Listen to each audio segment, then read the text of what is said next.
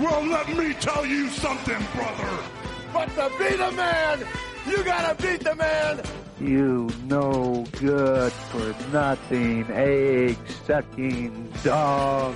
Talk to me, warrior! Baby, I'm having a birthday party in the Omni. Sort of like, welcome to my nightmare. I'm Roddy Piper, and you're not. The best there is, the best there was, and the best there ever will be. With a symbol of excellence, the Four Horsemen. Oh, yeah! Hello, and welcome to another edition of our podcast, Living in the 80s. Today, we're going to be doing something completely different, and we're going to be talking all about wrestling in the 80s.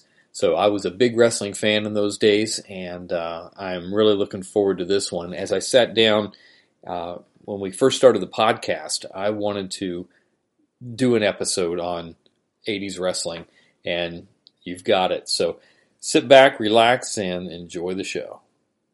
Shipping can make or break a sale, so optimize how you ship your orders with ShipStation. They make it easy to automate and manage orders no matter how big your business grows. And they might even be able to help reduce shipping and warehouse costs. So optimize and keep up your momentum for growth with ShipStation.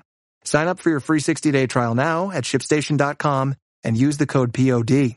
That's shipstation.com with the code POD. And action. Romeo, Romeo, wherefore art thou, Romeo? again, please. Again? Again. Art thou bored? Yeah. Step into a Slim Jim. Turn to the spice. That baby juicy taste. Need a little excitement? Step into a Slim Jim. Okay, this is the part of the show that I've been looking forward to probably since I first thought I was going to do a podcast on 80s stuff because I, growing up, I was a huge wrestling fan. And even today, even though I don't watch it quite like I did back in the day, I still keep my eye on it and I could find myself getting lost for hours on YouTube, seeing old wrestling videos, guys cutting promos and stuff. So when it came time to pick a co-host for this particular show, I went, I went all in. I, I opened the the checkbook. I wrote the biggest check I possibly could, and, uh, and I got I got my guy here. Uh, we're coworkers. Uh, his name's Devlin Clemens, uh, and the the cool thing about Devlin is he's a wrestler. So I've, I actually went and saw him wrestle once. Does not do a bad job at all. He's not nothing to be ashamed of. His ring name is Devlin Anderson. So maybe you could talk about that a, a little bit. Like I'm going to go ahead and say, I see you in person. You've got the beard. You're not super tall. Maybe you're like Arn Anderson's long lost son. Talk to me. Uh, I'm I'm I'm also left-handed, so uh, yeah. So it, in coming up with a wrestling character, um, I thought that being an Anderson would was right up my alley. I, I fit the bill. Um, short, stocky, left-handed, uh, could move, um, somewhat athletic for a guy my size. So I thought Anderson would, would fit the mold, and so uh, I I had a, I had an original ring name that didn't stick. Um, What was that? it was called Spaz. Spaz. It was a complete Taz ripoff. I was thinking the the guy from um, Revenge of the Nerds. Well, no, the my the the Or no, the, I'm sorry, Meatballs. The no, the, the the bookers of the promotion I started in were ribbing me, and every every good rib, someone has to get upset or mad about it, or um, it has to be a laugh, and I didn't let them get to me, so I, I kept rolling with the name, and and I thought, well, I'm just going to evolve this, and uh, the, after three matches, they were like, no, you're going to be pick another name. so uh, yeah, I, I chose to be Devlin Anderson for my whole career, and uh, 17 years later, I'm still Devlin Anderson. Nice. So talk to me. Um, being a a wrestler, and I, I consider myself, and and this is going to go down a rabbit hole a little bit for some of you guys. Uh, I, I consider myself what I call a smart fan. So uh, I used to go to see wrestling events live. Kind of was always interested in what happened behind the curtain. Uh, used to subscribe to wrestling newsletters back in the day, so I, I kind of know a little bit how the industry works. So, and and we had this conversation a couple different times, but one thing that that I, okay early on, I realized that wrestling was uh, staged, somewhat choreographed, but it kind of I don't know bothered me when when people say, "Oh, that's fake." I would say, "Well, you try to do it." So, what do you? What comes to mind when you hear people say, "Well, wrestling's fake"?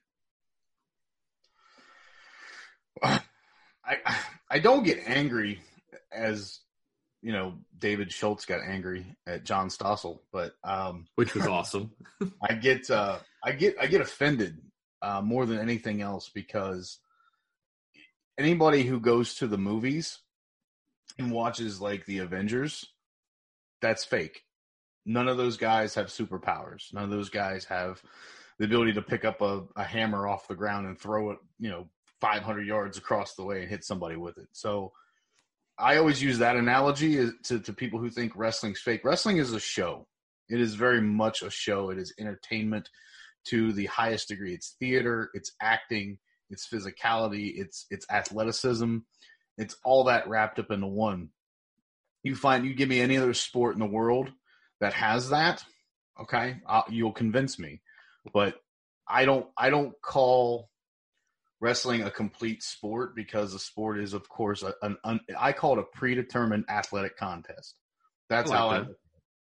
But it's it's entertainment. You watch it for the entertainment. It's like a soap opera. It, it, it's even that. That's all wrapped up in it too. So, um, for someone to call it fake is is ignorant in my in my opinion because they've never actually a either been in a ring and done what we've done and you know you know wrestled with injuries, wrestled sick, wrestled hurt, whatever. Um, but they just they don't they don't understand it.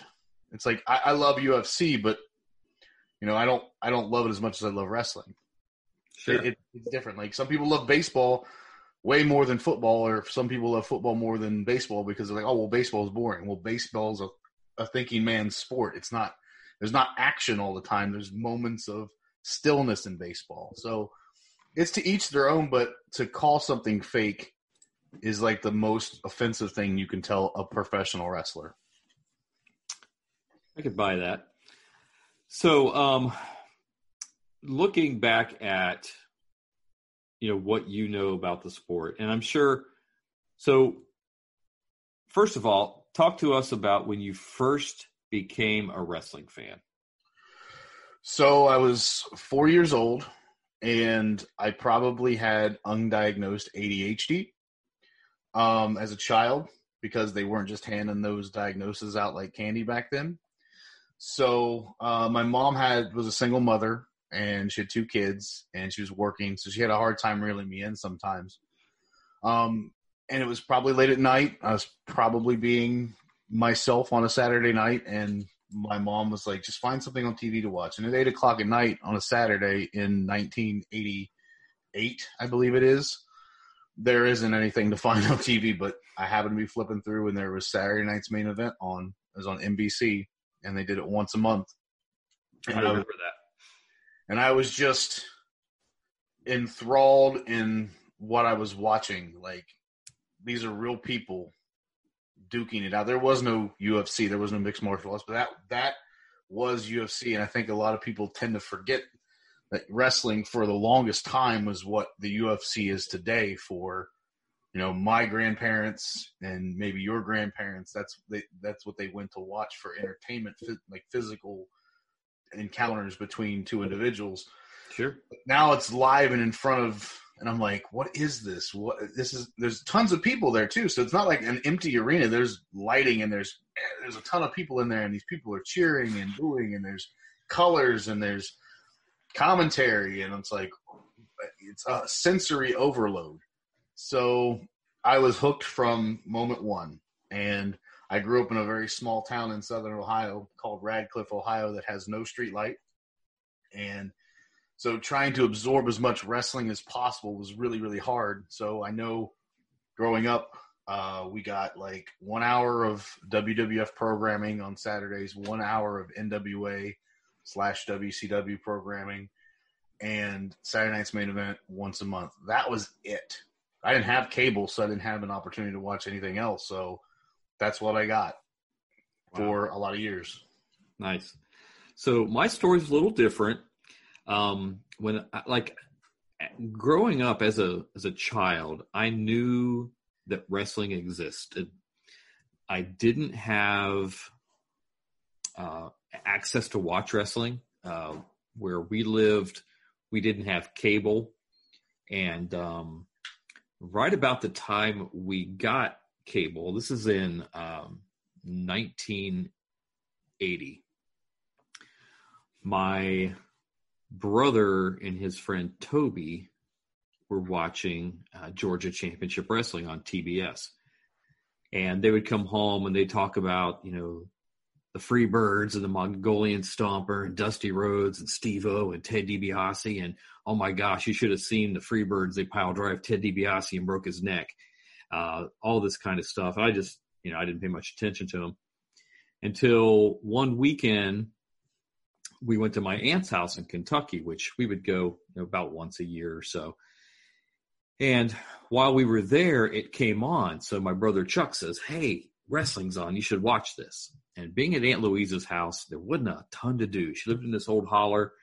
There was just nothing to do. So okay, I sit down and I'm watching this, and I'm I'm I got pulled in, and it was uh, it was really really cool for me, uh, just seeing the guys out there, um, getting uh, see the interviews, the characters, the the Flash, the all of that. And if you think about Georgia Championship Wrestling back then, small TV studio, Gordon Solie was the host, and uh, my my favorite my favorite guy right away, out of the gate was Tommy Wildfire Rich. That guy, he just just good old boy, and you know he was the underdog a lot, and and just he had a way of of just bringing the crowd in and uh, just kind of you know he was he was the he was the baby face he was the the good guy back at the time and uh, you know one of his one of the big guys he was going against was a Masked Superstar. And those guys were feuding and then he was feuding with buzz sawyer and the freebirds broke up and terry gordy and michael hayes were feuding against, against each other. Terry gordy brings this guy in as a tag team partner with jimmy superfly snuka. That guy was amazing and just get about this time, like me and my friend David start getting into it. And so we're going to the Ohio Center, which is now the convention center downtown in Columbus. And uh, we would go to see the matches there and seeing guys like Jimmy Snuka and Kevin Von Erich live and seeing Tommy Rich and Ric Flair and these guys. Uh, that was awesome to me. So then I start reading these wrestling magazines. We call them the Apter mags uh, Bill Apter was the the chief editor of about five different wrestling magazines, like Pro Wrestling Illustrated, The Wrestler, Wrestler Weekly, like all of these kind of magazines. I would get every single one I could, and just reading and seeing these guys in other territories. And again, to this point, I've only seen Georgia Championship Wrestling. So about a year into being a wrestling fan, uh, the WWF started broadcasting and my, my, timeline could be a little screwed up, so kind of bear with me. But uh, seeing uh, the WWF was broadcasting on the USA Network, and so we were getting to see those like on Sunday Sunday afternoons, and then Jerry Lawler's promotion from the Mid South. Um, he was uh, he was like at noon on Saturdays on one of the sub channels on on our cable system. So I'm seeing some of these guys and then, you know, back then there were no, uh, there were no fan, uh, everything was just fan based. It was not, uh, like the wrestling newsletters and stuff. You didn't see any of that stuff. So like when a guy came new to the territory, you'd only seen in a magazine. That was awesome. So that's the history of me being a wrestling fan. Uh, from there, I, I continued to watch the sport uh, for probably 20 years after that. Uh, about the time uh, WCW was purchased by Vince McMahon, I held on a little bit longer and then just ended up losing interest. The whole invasion angle, they screwed up. It lost me, and I kind of, you know, I'll glance at it once in a while. If I hear some old guys are going to be showing up, I might watch watch Raw or something like that. But that's about it for me that way. So, got two guys here. One of them's lived a life. The other one's watched the life for his whole life. and well, so, I lived in I lived in was way I life. I was a fan before I became a wrestler. I was a, I technically I've been a wrestling. I'm still a fan. So technically I've been a wrestling fan for 30 34 30 37 36 years. No, no, 30, 33 years, something like that. Wow. So we watched a lot of matches. I know we'll talk a lot about you'll see you'll watch a lot of videos, a lot of old stuff. So even though you didn't start watching until the later years, I'll ask you about different things and sure. you will already know about it. Like, hey, did you know that, you know, Dusty Rhodes did this or whatever? And you go, oh yeah. And you, and then you'll go down a path that I didn't even know about. It's like, wow, this is great. So uh, it, it's good to be here with you today and have this conversation. Well, thank you, Rob, for having me on. I appreciate it. I always love talking wrestling. I can talk wrestling 24 hours a day, seven days a week. I wish I could do that for a living and make good money, but unfortunately, there isn't good money in talking about wrestling unless you're getting sponsored and uh, you got a million followers on on your podcast or whatever. So, yeah, I don't. I have about 65. There you go. There you go. So, um, right? That's right. We're we're growing. We're growing. Um, so, uh, what we're gonna do here uh, the people have spoken, and we're going to go through this list. This list is going to be um, what uh, the people that that are members of our Living in the '80s community Facebook page. I just put the question out there: Who's your favorite wrestler of the '80s? We got lots of feedback, and so we're going to go. We're going to do the entire list. Spend not a lot of time on some, maybe some more time on others, and then we'll just see where it goes from there. So we start start at the bottom bottom of the list, and this is one that you recommended. It was Nick Bockwinkel. Mm-hmm. So why did you put Nick Bockwinkel on here? And tell me about um, what, what do you think? So I put Bockwinkel on there because I didn't see a representation of the AWA, and I feel like the AWA sometimes uh, is the, the the redhead stepchild of uh, wrestling in the 80s. Um, you know, we had uh, it was the quote unquote ECW of its time, and at one point in time it wasn't because it was it was huge in in Minnesota. Right. Um, but I love Nick Bockwinkel's work. I mm-hmm. love mm-hmm. I love Nick Bockwinkel's interviews. I love but I feel like he was also a big staple in the 80s. If we're talking about the 80s, we have to talk about three people on the top of their game in the top three promotions in, in the country. We got to talk about Hogan, we got to talk about Flair, and we got to talk about Nick Bockwinkel. Agreed. And I think that each of them bring different things and styles to the ring. And I think that, like I said, I think Bockwinkel gets looked over sometimes because of how really over Hogan was in the 80s and how really over that Ric Flair was, and Minnesota and, and the AWA was still kind of stuck in Minnesota, the the West territories, Midwest. They weren't really expanding as much, but Bockwinkel was still probably one of the top heels in quote unquote the territorial system, which still existed in that time. Right. Um, yeah, I remember back then. Uh, it was the AWA, the NWA, the WWF. Well, the NWA, or you know, our version of it was Georgia Championship Wrestling, which was broadcast all across the country and across the world on the Superstation. Right. So they had that going for them. The WWF, very big on the East Coast. Um, Vince McMahon had the company just really starting to gain some momentum from the early to the mid 80s, and we'll talk about that here in a little bit. But uh, the AWA did not have that national TV exposure. Well, they did. They did for a portion of it with ESPN. They when ESPN was first starting, that they, they used AWA as a platform.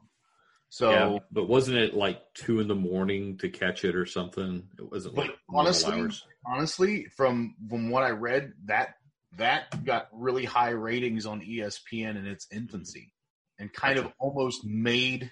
It's kind of like how Ted Turner says that wrestling made TBS for him, right? And that's why he always went to it. He stuck he stuck with it and put so much money into it. hmm ESPN was this, AWA was the same way for ESPN. Now, like I said, ESPN was a startup company and didn't have a lot of programming as they do now. I mean, it's the largest sports channel. Oh out. yeah, So that that was kind of like the catalyst for what they could do. sure. And and if you go back and watch some of the shows, man, they're they look like little independent run shows in a casino in Las Vegas. Yeah, kind of like ECW looked in the uh, in the nineties. Right. So yeah. So yeah, I my my memories of Bockwinkel um were mainly from the wrestling magazines. I caught a few matches here and there because I did watch it on ESPN some. Um he didn't I mean again I'm 14, 15, 16 years old. I saw nothing flashy out of Nick Bockwinkel, so I didn't really care about him. Like he didn't have the entrance or the you know the interviews that that Ric Flair had. Um, who was his manager back then? Um, it's escaping me. Well, Heenan was his manager for a while. Bobby Heenan, yes, and uh, this is before Heenan, of course, had had gone to the WWF. But uh, th- there's just nothing about Bockwinkel that did anything. Again, he, to me, he's like Harley Race. I just big guy, you know, not the best physical specimen. So to me, at that age, he, you know, he gets ignored. But uh, not to take away from their work and their mark on the sport at all. It's just, uh, you know, No, I. I and and I think we're. I mean, we're going to have difference of views on on wrestlers. Um, but uh, Bockwinkel for me was he was a wor- he was a working man's wrestler, and uh, a lot of his matches not a common man. not a common man, but he was a working man's wrestler. So he a lot of his matches was just a lot of him just bumping around and getting beat up and and then end up getting the dirty win. So that I always appreciated how how Bockwinkel from watching the stuff because he he was way before my time when I got into the wrestling business. So watching some of his old stuff, I really appreciated his his work in making others look good in the ring. So Which, uh, again, looking at a lot of wrestlers, there were um, uh, not only can you you have to perform well, but you got to make the other guy look good too. And so when I look at guys like Jerry Lawler, like they've said about him, like he can make a mop look like they're putting on a good match. So there's a lot to be said about the guy on the other end that you know maybe taking the bumps and so forth. So Yeah. All right, next guy on the list, Jimmy Superfly Snuka. What are your thoughts on him? Jimmy Jimmy Snuka is someone kind of I, gravi- I gravitated towards as a kid. Um, he he just when, he looked really old when, when he looked like a really tanned old man when I Right. first saw him. But he had this mystique about him. hmm Like he didn't talk much. He didn't, you know, and and when he would look at a camera, he had like these dagger eyes Yeah. that he was, and and you knew he was from Fiji, so you're like, this guy might really be able to rip somebody's head off. And then he would do things that no one else was doing. He was an innovator of of high flying moves, like the faster paced work. Um, and then if he hit, if he got a chance to hit that splash, man, he would just soar with that splash, and it just it had so much impact. It looked just like it hurt somebody, killed somebody. Yeah. Um, but, but I always gravitated towards him kind of as a kid. So like I would do like superfly splashes off the high dive. Who didn't? Right. Everybody, everybody. Here, watch me. I'm Superfly, and then like you get no air at all, but you still fell. Like Where someone would be like, "Who? Why are you doing this? Why are you Yes. doing that? What is that? What is that?" So yeah, like my like my first impression I mentioned earlier was him coming onto Georgia Championship Wrestling, being Terry Gordy's partner in his feud with Michael Hayes, and again, like you, like you were gravitated toward him towards him. Like I don't remember him saying anything. He just stood there and just had that look. And uh, uh, again, one of the best performers I think I've seen. And then uh, I remember him like shortly after that, he made his run in the WWF. I remember a match between him and Bob Backlund. It was in a cage. Superfly comes off the top and misses. Uh, it was it was planned, and uh, he just I mean he did it so gracefully. It's just watching the guy work was was really really cool. So so yeah, super contrast to styles right there. Backlund and and and Superfly. Backlund's a little bit more technical, and Superfly is a little bit more faster pace and chops and flying drop kicks stuff like that. So yeah, yeah, I've seen that match. It's it's it's different to watch, but they do they do good work. They do, they do. Which which says a lot about Bob Backlund. Um, he's maybe a little underrated, but we'll talk about him here in a little bit. Next on the list, Wahoo McDaniel. oh, He's laughing. He's sorry, covering his I, face and laughing. You guys can't see that. sorry, I, I immediately thought of a, a, a Ric Flair story, but I can't tell it on your podcast. I, I can't. it's funny though because every time I hear the name Wahoo McDaniel, I don't think of anything else but this story that that Flair. I think Flair said it in his book, and I it makes me laugh every time. So it's so it's not G rated. It is not G rated. Oh darn! not G rated. So, mate, you have to tell me. You have to tell me another time. Then I, I will tell you off air, off of recording. Yes, absolutely. So, um, I, I never really cared for Wahoo. I only watched him wrestle a couple times. I mean, I just saw some fat, out of shape, Buddy Hackett looking guy. that's, that's just what I saw. And like, there's nothing. Buddy Hackett. Doesn't he look like Buddy Hackett? I know. That's why I'm laughing so hard. You never saw that before? Not till just now. now you'll never be able to unsee it. but uh, you know, he was he was a fan favorite. He had lots of uh, lots of support there. I remember him wrestling a lot in the Mid Atlantic, and back in those guys, those days, guys were up and down the coast a lot. They go from Florida to to Atlanta to Charlotte and back again, and those guys were all over the South down there. Um, again, I can't tell you much about his wrestling, but you know, somebody did suggest it, and you know, we figured we'd bring it up. Well, if I have some things to say about Wahoo, it's I've watched some of his stuff, um, and th- there there there isn't anything special about Wahoo McDaniel other than the fact that, per a lot of the old time wrestlers, he was one of the toughest human beings on the planet. Really, um, and you know, he did play football for the New York Jets. I didn't um, know that. So he went from being a pro football player to being a professional wrestler, and um, you know, Ric Flair's chops are all because of Wahoo McDaniel showing him how to throw chops. Really? Yeah, yeah. So the, Wahoo and Rick were, were really big friends, and that was kind of Rick's one of Rick's mentors in the business. Mm-hmm. I do. I think he credits like Harley Race and and Wahoo for kind of taking him under his wing. So yeah, Wahoo wasn't nothing special as far as um, you know, in ring work. He was very tough, but he was he was almost like a like a turtle. Sometimes he would just move kind of slow at his own pace and kind of look like a turtle. Yeah. So uh, you know, I respect his his in ring work. I respect anybody that gets in the in the ring and is and especially the people who paved the way before me to be able to do it.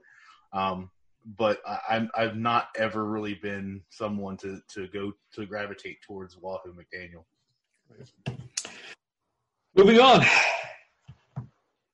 tag team. So we'll we'll take it because people voted for British Bulldogs. I know as a young kid, you probably marked out when the Bulldogs came out. I marked out more for Matilda. Yeah, I think I did too. Um, but you know, watching those two guys, uh, not being a fan of the WWF so much, like again, going back to when I'm first watching wrestling, um, I was watching some of the WWF. It seemed very lifeless to me, very, eh, here we go.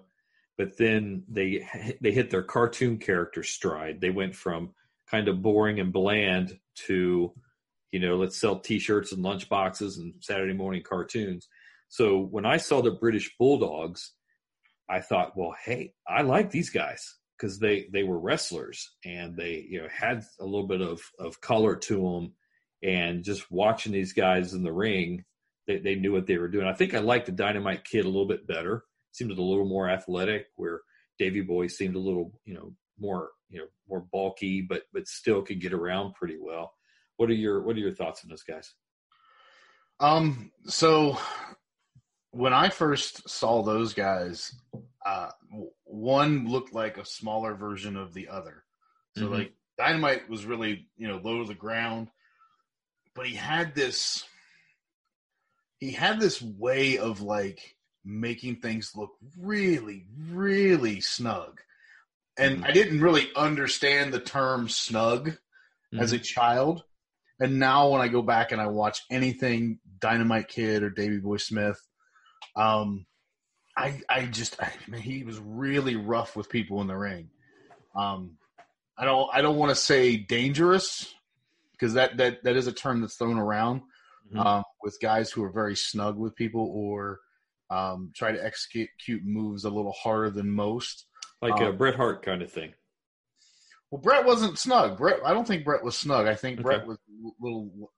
But the, I was going to talk about like Mick Foley's first match in the WWF when he was a, a job guy, and Dynamite hit him with a clothesline, and he basically almost broke his jaw. Like Mick couldn't like uh, open his mouth for a couple of days. Wow.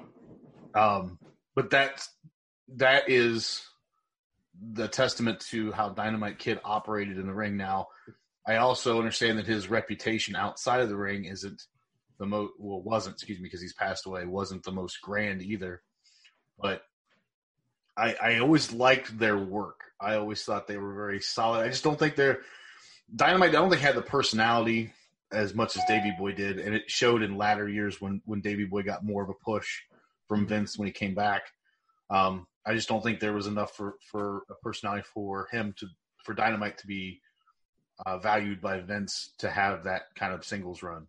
Yeah, I think if they would have had maybe like a cruiserweight division type thing, him working with some guys, you know, more his size, might have uh he might have found it. Well, I mean, if anybody anybody listening wants to go watch some really good matches, go watch Dynamite Kid versus Tiger Mask.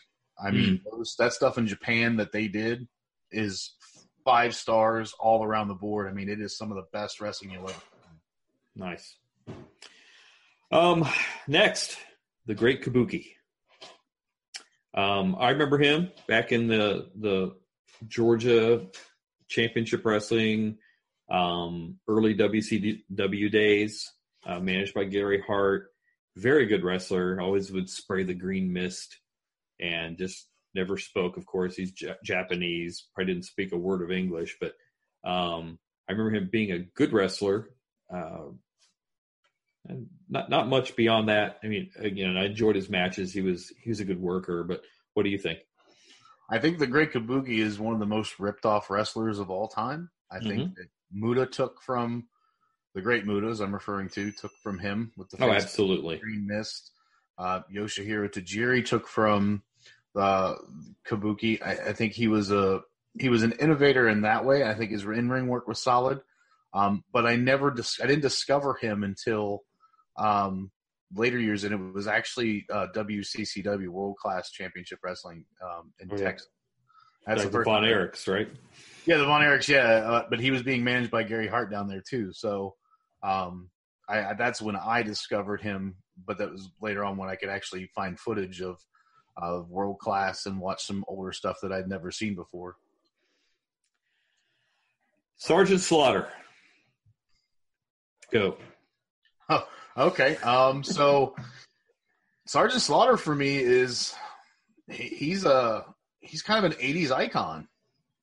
I mean, you you think about wrestling, number one, um, and you think about GI Joe. You think about the crossover that he had Yep. uh, with GI Joe. Um, he had to so- go from being a heel to a face because of the you know, the cartoon. You can't have a bad guy and sell lunchboxes. Right. So, um, I know that he'd wrestled for a long time, but when I discovered him in the WWF, he had come back, and it, it was in '91. I believe we're getting out of the '80s, but it's when he became a, an Iraqi sympathizer. Oh yeah, I forgot about that. Um, the Iron Sheik. huge, huge heat back then. But um, uh, if you go back and you look at some of them, that the, those boot camp matches that he had with like Pat Patterson and uh, the Iron Sheik, man, those are some hard hitting, bloody matches. I mean, I it surprised me. I love Slaughter's work, I think he does a great job um, as as a baby face because it, it's not hard to come out there and get those USA chants when you're, you know, uh, doing the Marine gimmick. And man, I, I, I really dig Slaughter, and I dig his heel work too. Now that you know I'm I'm a wrestler as a kid, God, I mean, I hated every fiber of my being being hated Sergeant Slaughter. Oh yeah, yeah. I remember Hank. He was wrestling the Mid Atlantic when I first started. I first became a wrestling fan. Again, I read about him in the wrestling magazines and so forth, but then saw him in the WWF. And uh, he was a big guy. I remember that. He was bigger than most. And uh, he seemed to, to really take some good shots. You know, everything you said was, uh, was right on. So, Bob Backlund. Mentioned him earlier. Um, again, another WWF guy. He just I mean, he was a champ for a long time, carried the company, and again, he's another one of the the byproduct of boring old WWF that I just ugh. Here it is. I do remember one time they did a cross promotional thing where Flair and Backlund had a match. Yes, and uh, I think it did it end in a draw. Yeah, it, it always ended in a draw. Yeah, you're never going to let your champ lose. But I remember them building that up on uh, on the Superstation, and there's Gordon Solie there, and both guys are there at the podium. And Ric Flair did everything he could to try to pull anything out of Backlund that looked like charisma or something. And Backlund always had, he always looked like Howdy Doody, but he had that really super deep voice. I'm looking forward to a really good match. And Flair's just like, he's just sitting there, just kind of waiting for anything, any any opening to get in there and just kind of stir up some heat. And it just never really happened. But but he was a good wrestler. I do remember that. Uh, I think he was a he was a good amateur wrestler, which Yeah. carried over to uh, his professional thing there. And that- that's all I got on Backlund. What you got? Um, I, I think Backlund's second run in WWF in the mid '90s was better because they gave him a gimmick. They gave him like a crazy gimmick. Um, I don't think because I think Backlund was was Vince Vince McMahon Jr.'s uh, his father, Vince McMahon Sr. I think that was his last champion before he sold the company to his son. Um, I don't think that Backlund was what Vince Jr. was looking for Mhm. and because he doesn't have the mic skills and, and the vision of where Vince wanted him to go, Mhm. I think that's Backlund's downfall. Not saying Backlund isn't a great wrestler, Sure. but he's not somebody that I've ever been like, okay, I want to sit down and watch some Bob Backlund matches. right. It- he's probably more off, like le- lower down the list than Wahoo is, um, just because Wahoo at least had those mic skills, hmm and because back in the '80s and the '70s and '80s, it was territory system, so everybody had TV on local stations, so you had to draw fans into the arena. Same thing in the Northeast with WWF because they were primarily Northeast. Anything above the Mason Dixon line was theirs, Maryland and up. So they had to draw people in. And I don't Mhm. think Backlund had. I, it boggles my mind. He had a belt for four years, Yeah. But he. I don't think he had that notion to draw people in like that. No, no. Um, the next one, Andre, the freaking giant. Now, this guy, again, if you're talking about just strictly notoriety, like the people that never knew wrestling knew Andre the Giant.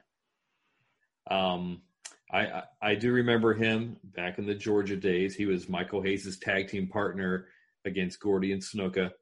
And uh, just, I mean, he was so huge and large, not athletic, but he didn't need to be because he was a freaking giant. Um, you know, lots of stories about his uh, his uh, out of the ring exploits, things like that. But I, uh, got, y- I got like seventy Andre the Giant stories, yeah, none of which I can tell. Hey, you- did you ever meet him? I never met him. Okay. He died in 90, 93. Wow, is it really? I, I to me, it, it would have been 2000 in my mind. Just, just again, you lose track of time. Time flies the older you get. But um, again, Andre, he seemed pretty, you know, he came across mostly as lovable up until his very last run as a heel against Hogan. But uh, you know, all the kids loved him. Um, what you got? Um, so in 1988, he was working for Vince, and that's when I got into wrestling. And it was the the Hogan Andre feud, the infamous double referee Mhm. with Dave and Earl Hebner. Right, right. I remember seeing this guy for the first time, and I'd never seen anybody that huge in my life. Like, never seen never seen a giant, never seen anybody seven feet five inches tall, never, never seen anything like. He walked out and he was just huge, and like, there was an aura about the man. Like, I didn't meet, meet him, I didn't know him personally, but I could tell there was an aura about this guy because people were quiet when he would walk out. Like they were just like in awe of this man. Like, and to see him wrestle, he wasn't nothing special, No. um, but he was like, like Vince would say, he was an attraction. You know, you you you bring him out and you and you show him every once in a while. That's what how he made his living, going from territory to territory as an attraction. They'd put him on the bill and people would show up. He didn't have to. He didn't have to cut promos. He would just be put on the bill, and they would they would flock to see him because he's seven foot four and five hundred pounds. Yep. Where are you going to see that again in in Muskogee, Oklahoma? I mean, where where are you gonna where are you gonna see that type of thing? So, I love Andre because of all the, the the stuff that he went through as far as the pain he was in when he was wrestling and and and going out there and performing in pain. Uh, I love hearing Andre's stories. They are the they are the some of the best and most infamous stories in the wrestling business, and they're all true. Like Andre got in a bar fight one time, and I can tell this story because it's not vulgar or anything. Um, and the guys were in the bar and they were they were heckling him, and he was trying to be on his behavior.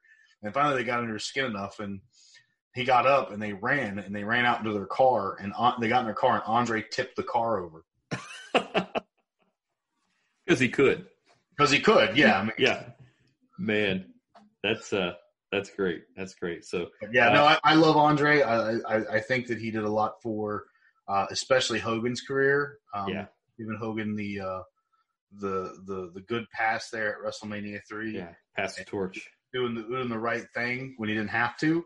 Right. Um, but uh, you know, and I have a lot of respect for for for, for what he did there because he, he did the right thing. Good. Princess Bride. Seen Andre? Yeah, I mean, it, it, Prince. I actually here. Here's a funny story about me. So I had to wrestle a guy. I'm five foot eight, so I'm a pretty small guy.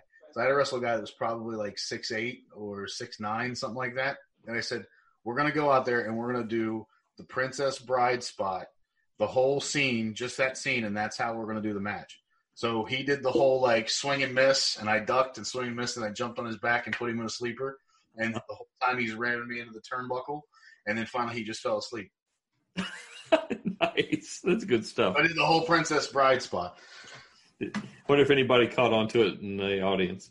No, but all the boys in the back did. They, I told them what we were going to do, and they were like, "Oh, okay, whatever." And I went out there and we did it. And It was only like four or five minutes of a match, but it was funny. cool. All right, the next one. This is uh this one just makes me shake my head. The Bushwhackers.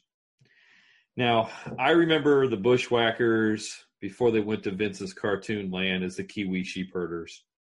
And they were some one of the best heel tag teams ever. Like you would see their matches, there was never a match where they weren't covered in blood, uh, fighting up in the aisles with chairs. Like them and the Moondogs were just like, like to me, like that. That is the gritty kind of wrestling that that I was loving back then. And then I see them show up in the WWF, and I see them coming down with that stupid march and the the stupid cartoon character stuff. I'm like, yeah, yeah, he's doing it in the in the camera here. You guys can't see that. Uh, I it, drove me nuts seeing these guys that I just revered become Vince's latest project to sell lunchboxes. And and and let me let me come go back here a little bit. Vince McMahon is a genius. The guy knew how to build these characters. him and the team around him knew how to make money. Like very, very smart. And I think if if you're asking him strictly on you know the the silliness and the craziness, like you know, I think of the Bushwhackers and Koko B. Ware and some of these guys, it just just drove me nuts. Um, I think even if you asked him, like he has a little hoking over the top, but it paid for my Maserati or whatever. So uh, again, they were great wrestlers. They just, you know, they're known as the Bushwhackers now.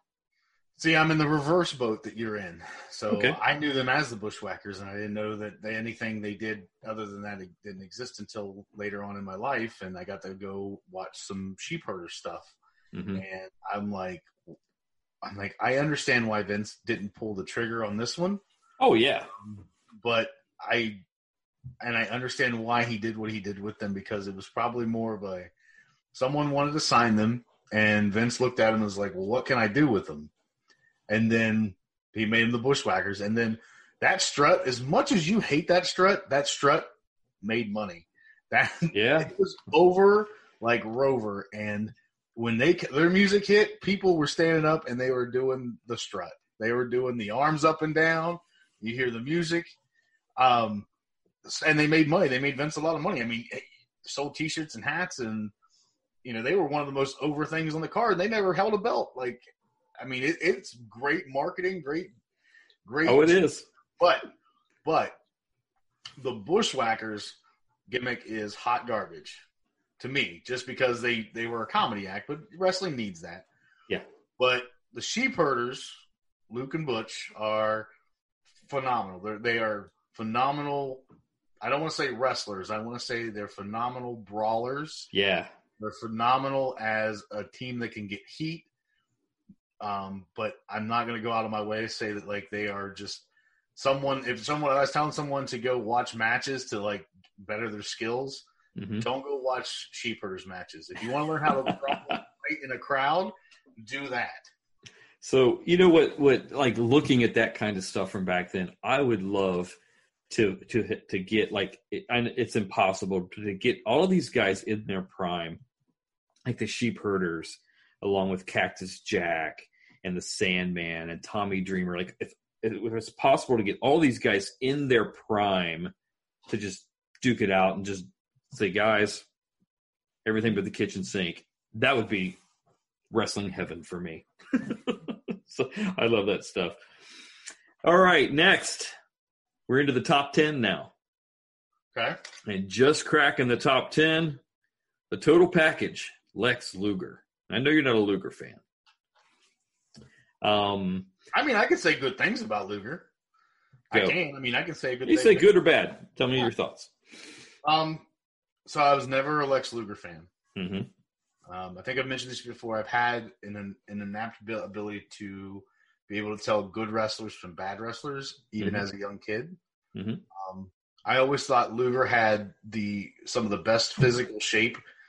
He was in the best physical, some of the best physical shape anybody should be in wrestling. If you're going to build a wrestler, they should probably look like Lex Luger. If you're going to build a babyface wrestler, they should probably look like him because he was he was big, but he was also lean. He he looked the part.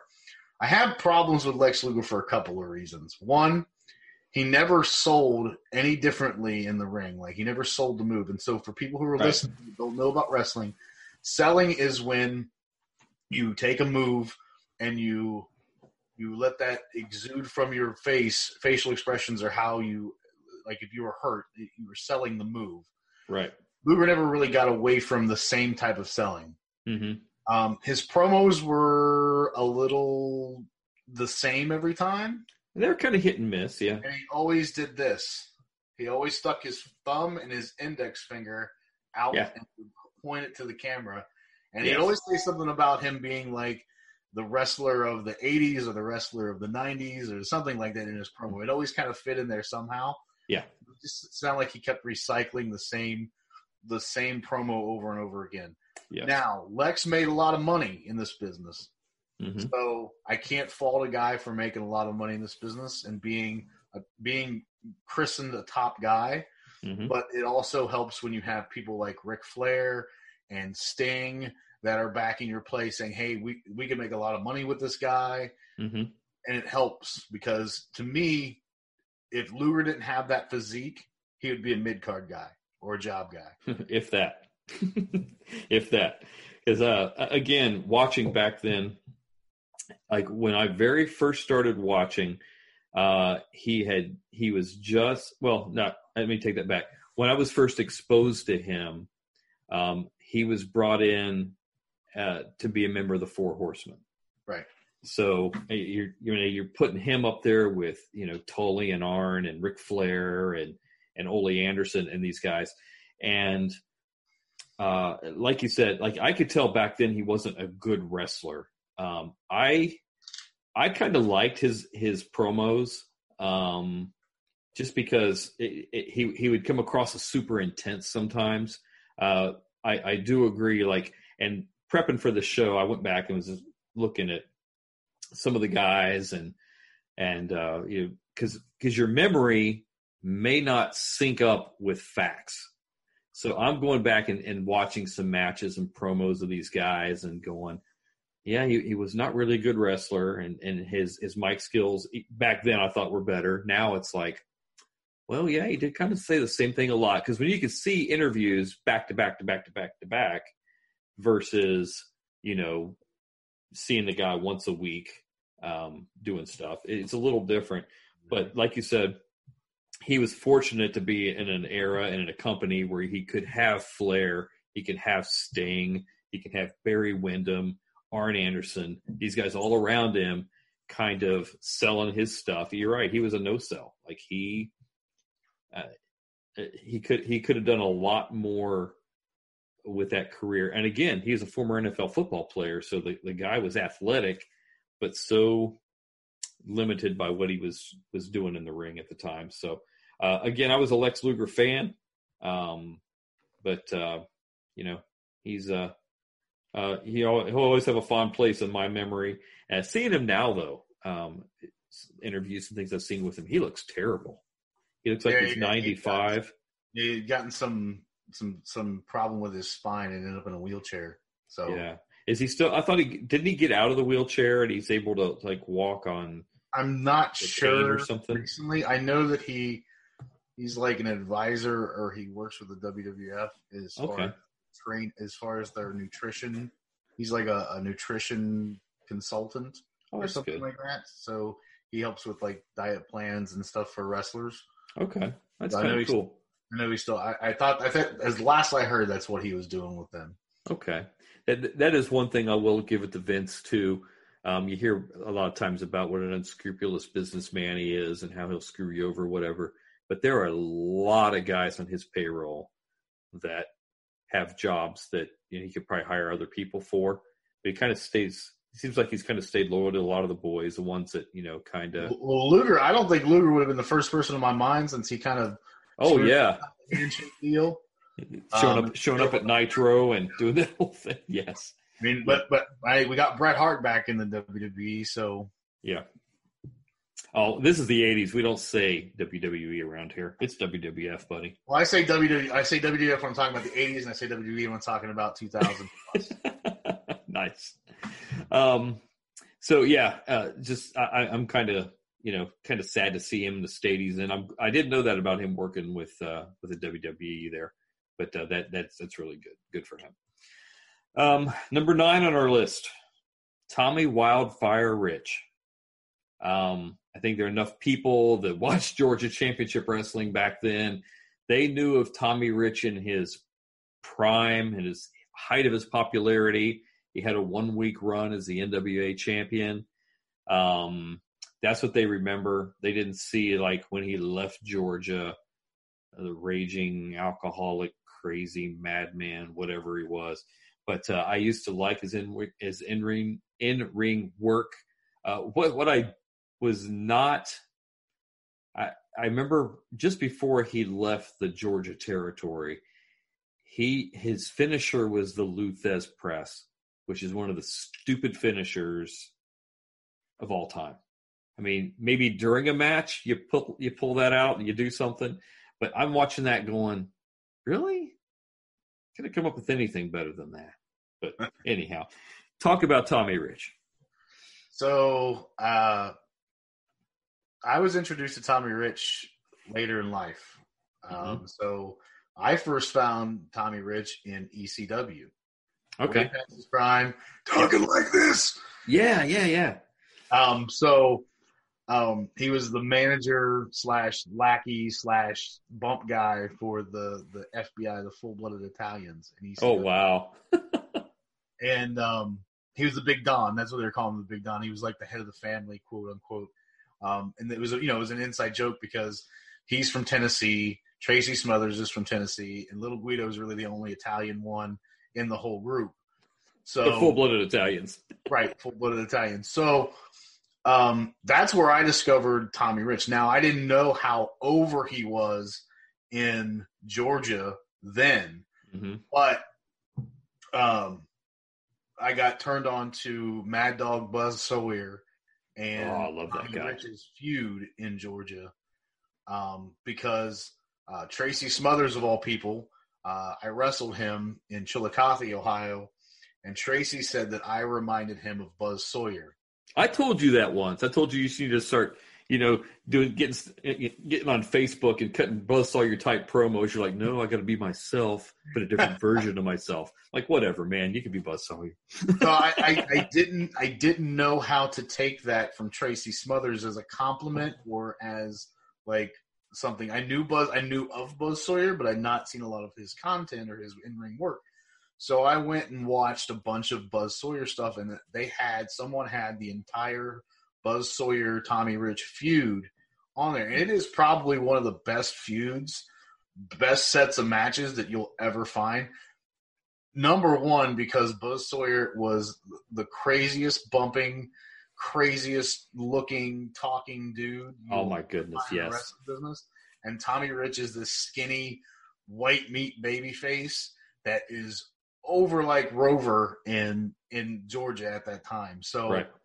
there's a lot of good stuff there. So if anyone interested, watch some of that stuff. I mean, it is phenomenal. Yeah. So I respect Tommy Rich more because I went back and watched that. Because when I first was introduced, I'm like, who is this blonde haired, old, fat man that has the most raspiest voice on the planet? Like, how does this guy have a job? Now you know why. I actually, I actually got to meet Tommy Rich one time. Really?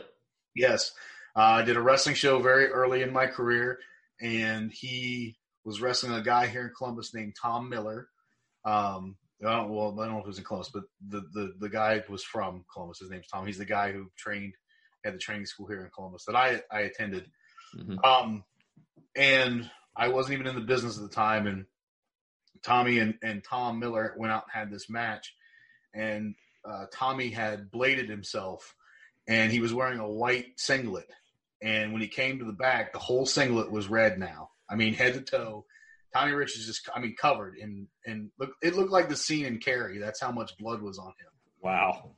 And someone was like, Tommy, how'd you get so much color? And he's like, high blood pressure, brother.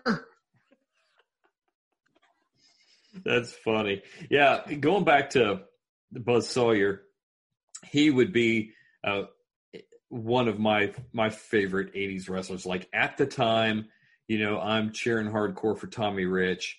You know, loving the the the good guys, hating the bad guys, and and but even back then, when the camera was on Sawyer doing his promos, he was off the hook. He he would get in this thing, he would start foaming at the mouth and just start acting like a madman and just the in-ring work was great.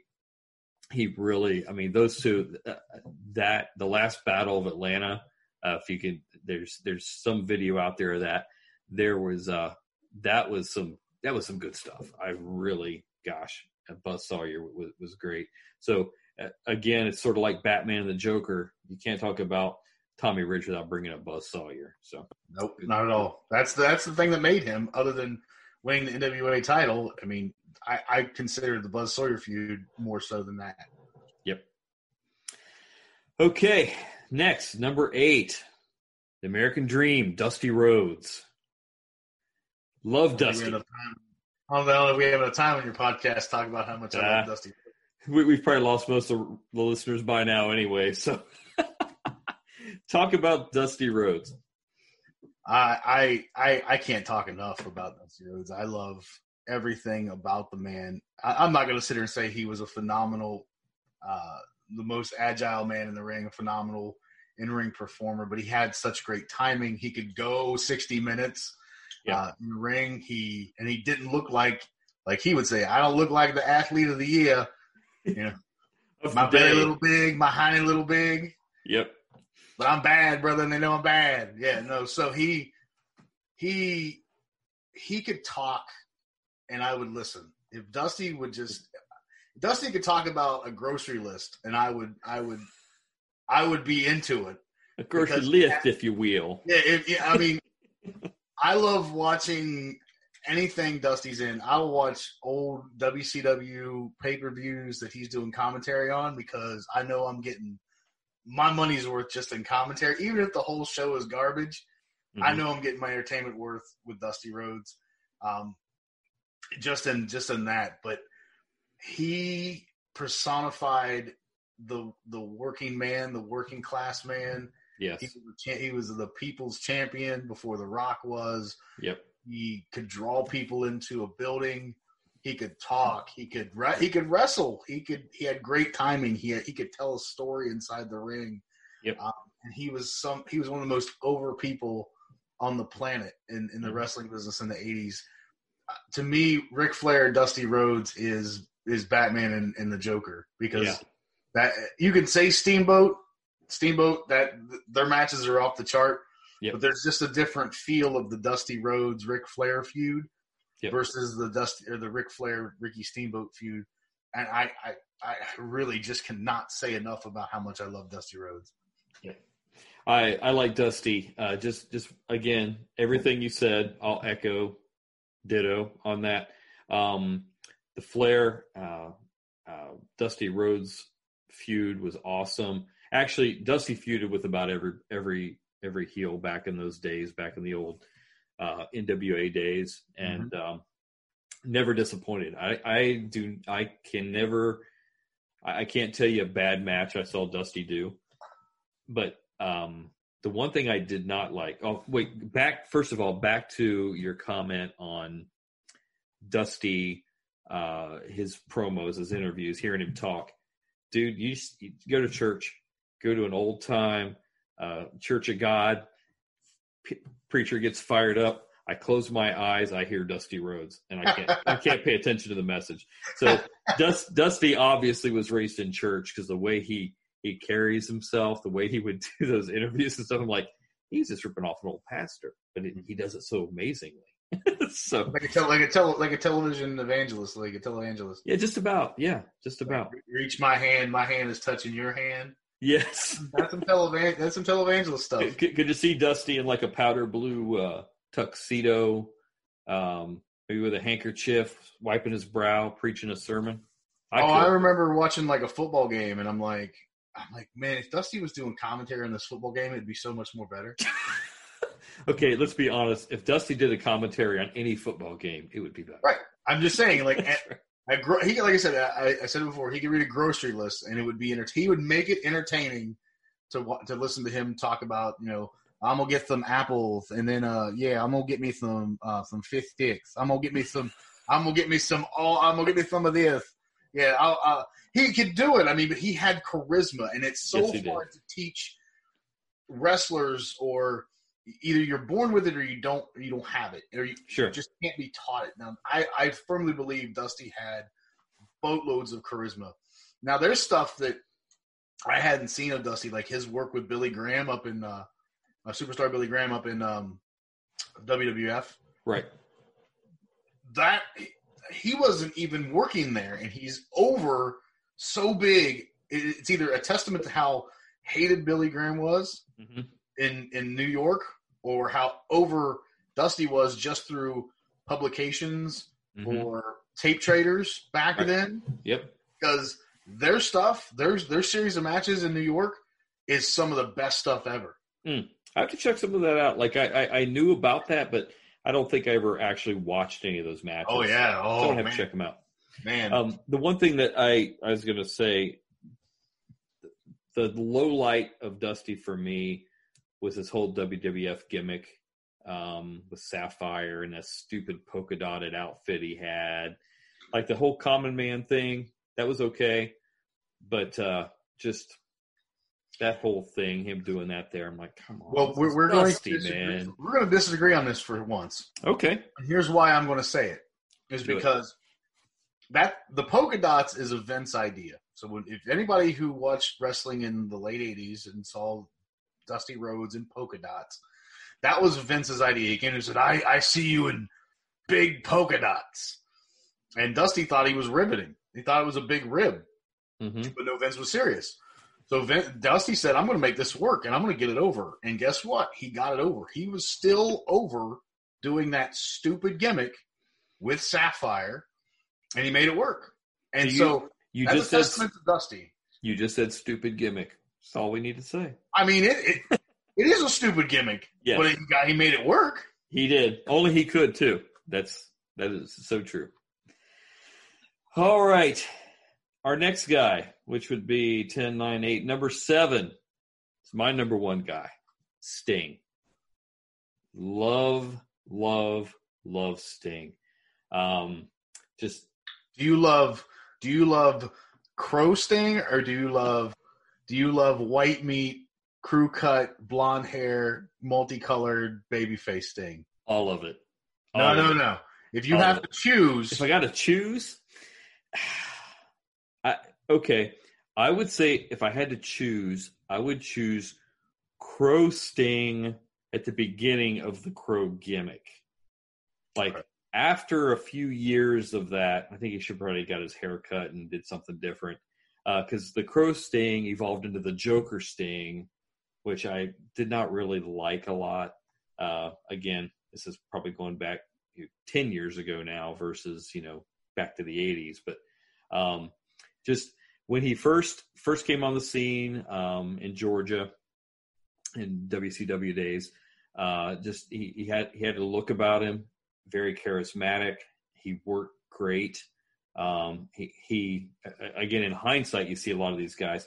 You don't see many of those guys, many of the old wrestlers talk bad about his character, uh, like character as in like him as a person, not the character that he Correct. that he correct, played. yeah, his Um, personal character. That's yeah, and it, again, with my heart, you know, the way I am, like I'm I'm a born again Christian, and so Sting going that route in his life kind of like made me even a little bit more um, appreciate him and what he did. But uh, some of the feuds he had, like Flair made him.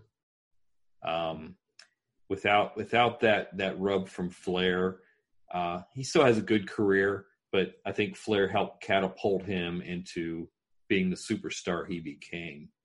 And no matter who he feuded with, no matter who he wrestled, he made him look good. Uh, and I, I think I think people probably, again, from the stuff I've seen and read and listened to, um, people liked working with him uh, just because he was a, a was a good quality guy. Um, yeah, I was I'm a stinger for life, man. Well, um, growing up watching a lot of wrestling, uh, Sting was was white hot when I first got into wrestling. So, you know, with having only access to NWA, WCW, and WWF, he was the he was the top guy, top babyface in in that company at the time. So I I really always enjoyed Sting's work as well. Um, You're correct. You know, Flair did make him at Clash of the Champions one. Oh, Um, that's, that's in the- I think it was classic. 40 minutes they went or 60 minutes they went. I'm I think not it was 60. Um, and he he always could play that that that baby face well. Um, he had phenomenal matches with Vader. He had phenomenal matches with Nikita Koloff. hmm He had match great matches with Ric Flair. Um, you know, he never. I don't think I can sit here and say that he never had a terrible match in that Mhm. time frame. Right. Um, but I always love the the multicolor sting over the crow sting Right. Any day of the week. I just thought that the crow sting didn't have enough personality hmm um, it was just kind of a gimmick and it was there and he didn't have to talk. But I felt like the the white meat babyface Sting was really really good and, and a positive role model for kids and stuff like that. Because there's always kids. You'd always see a kid in the front row with like a crew cut and the, the stinger face paint and with a little tail in the back, little tail, little little Canadian mullet in the back, and Canadian mullet. I love it. And um, no, I always I always thought Sting was a like an upstanding guy. I didn't you know you never heard anything bad or read anything bad about Sting, and I, I've never heard anyone have a bad thing to say about him in any mm-hmm. interviews, any books I've read. So I feel like he's probably a very upstanding human being. Um, my friend Jen actually works for Walmart. She she went to Arkansas and they they did some kind of like convention there or something, and they brought him in and sign autographs. And she like took this picture of her and Sting, and I'm like, you know who that is, right? And she's like, yeah, it's Sting, and I'm like, it's not the the recording artist Sting. I think that you're thinking of. He's like a, a really big legend in the wrestling business. And she's like, well, I got an autograph picture for you. I'm like, oh, nice. Like, I got super excited about that. Oh, that's great. Yeah, he. Um, I going back just a little bit. I'm, I'm going to kind of regress just a, just a tad. Good. The beginning, I think I mentioned before, the beginning of the Crow Sting was my favorite. Um, the next is the full color surfer guy, Canadian mullet Sting, but that that that whole thing that that's just I mean that's just good stuff for me. Uh, gosh, I mean I, I will go back and watch his matches and just love them. One thing I hated almost broke my heart. Not really, but you know, just like was how that match at WrestleMania went with him and Hunter. Mm-hmm. Oh my goodness, Hunter could have done the job. Oh, I, I, I, I was mad. That was the exact same reason I was mad about it. Is because he he they, he hadn't wrestled in a while, and they brought him in. There was all this hype, and he had this grand entrance, and you know, and it's it's me probably thinking this, but it's Hunter being Hunter saying that he he's beaten all these legends, including Sting, and I yeah. and I really I really thought that he could have done the right thing and had a and let Sting have the one and only WrestleMania moment that he would ever have because no yeah. one ever would see Sting in a WrestleMania. So why are we not putting over a guy who has such a huge contribution to this business on the grandest stage of them all mm-hmm. for the first time and only time we'll ever see him do that. So yeah, like like if if I'm if I'm Hunter and I'm I'm again he puppet master there, you know he calls his own shots, does what he's going to do. Um, we're talking about Triple H too, by the way. When we say, oh Hunter. yeah, by the way, you yes. might not realize that we're who we're talking about. We're or John Paul, or John Paul Levesque. So, yeah, we're talking about Paul Levesque, aka Hunter Hearst Helmsley, aka Triple H. We're talking about that guy. He, aka terrorizing, talent, terrorizing. He's a VP of talent relations for the WWE right now. So, and he's married to Vince McMahon's daughter. So, and he'll be but, running the company in like ten years. So, yes. So, um, if if I'm him, I'm I'm doing the job for Sting. I'm gonna lay down, do it.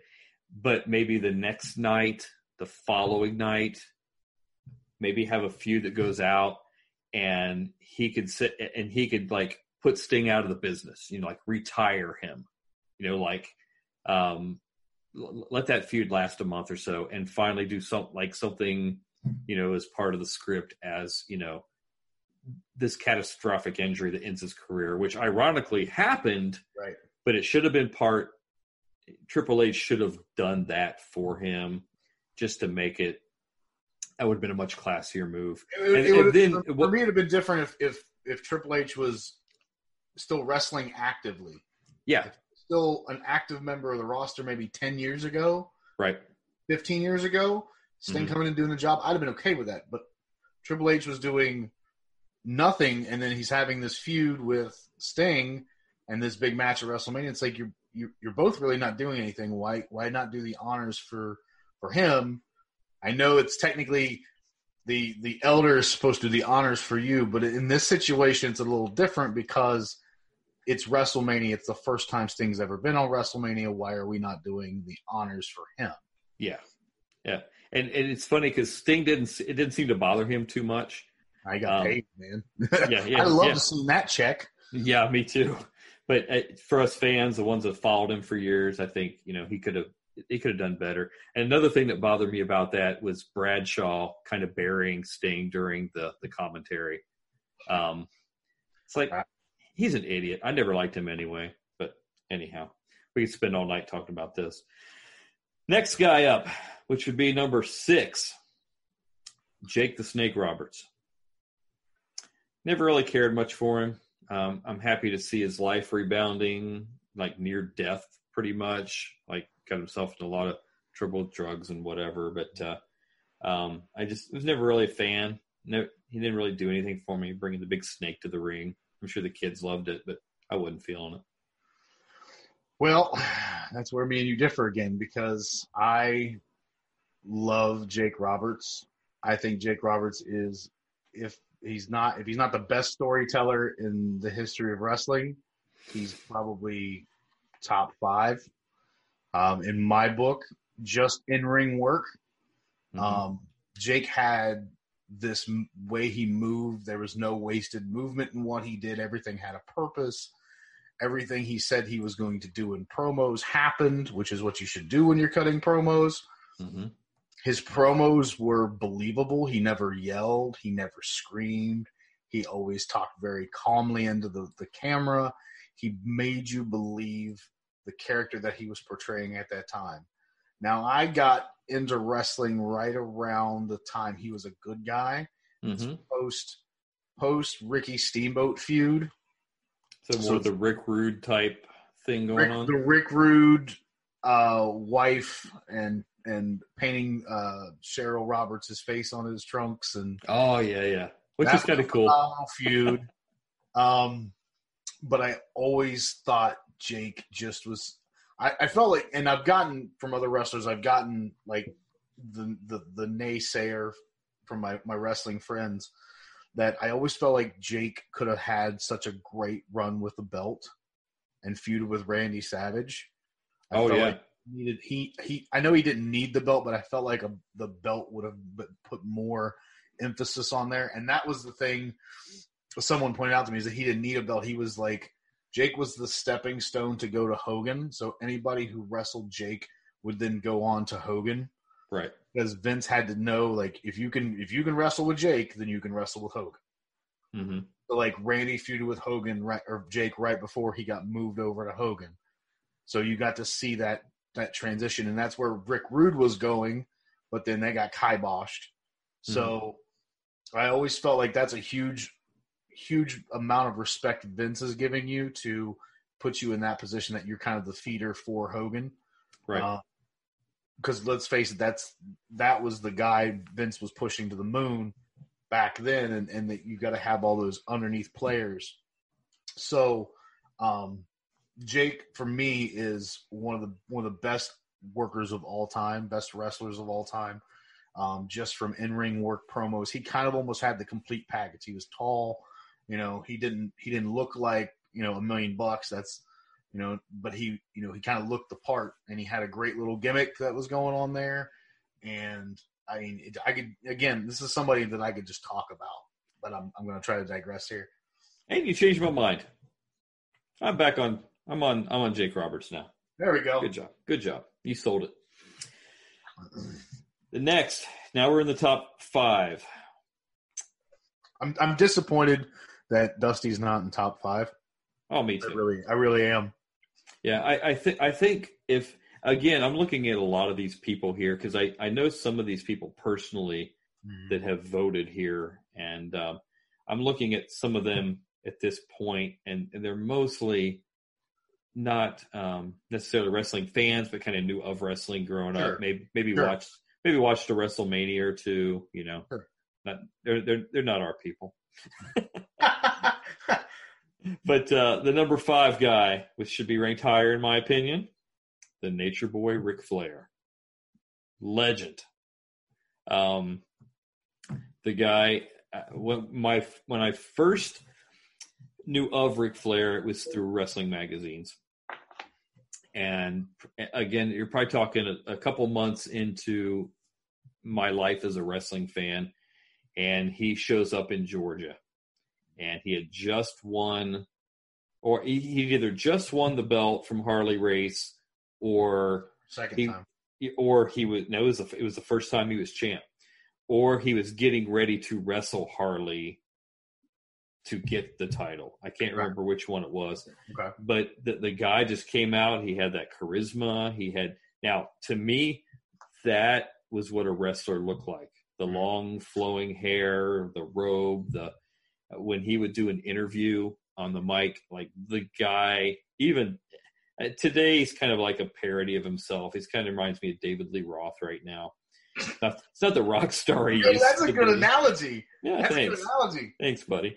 Um, but like back in the back in his prime, no matter who he wrestled, they were going to put on a good match. He would he would have these jobbers in the in the Georgia studio. Man, he's wrestling Ken Timbs and making him look like a. But hold on, let, let's stop right there. So I went back and watched some of those job matches. Uh huh. Flair, to his credit, gave gave a lot in those job matches that he probably shouldn't have given. Yeah. But he did.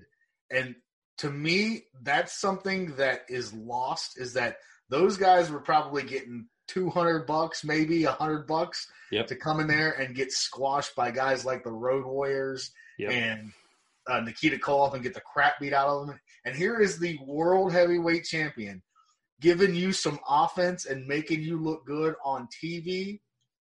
That is something that's lost on Ric Flair. A lot of people will say that he he was a prick, Uh huh. but he is not. He, I mean, that is something that he would he would give he he would give to some of those younger underneath guys. Yeah, which is funny that you say that because it, it, it seems to be a divide on Ric Flair. I think a lot of the guys revere him. Yeah, Uh, they respect him. He's like he's a living legend. He's like a statue. Like Yeah. he's like a living legend. I mean, Yeah, he um he always but it, it feels like a, a lot of the guys loved him. A lot of the guys uh, to this day just like ah he's a jerk, he's an idiot, whatever, full of himself. But yeah, watching the matches, seeing the interviews, the feuds that he had um, with with like Steamboat and Terry Funk and Sting, like back in back in the the early WCW days, those were those were awesome. Uh, his him with the four horsemen, like that's wrestling royalty right there.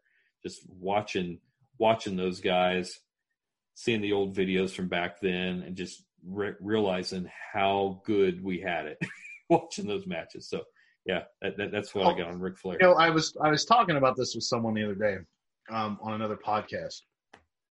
I said, "Here's the problem with wrestling nowadays. It's like it's too easy to get in the business.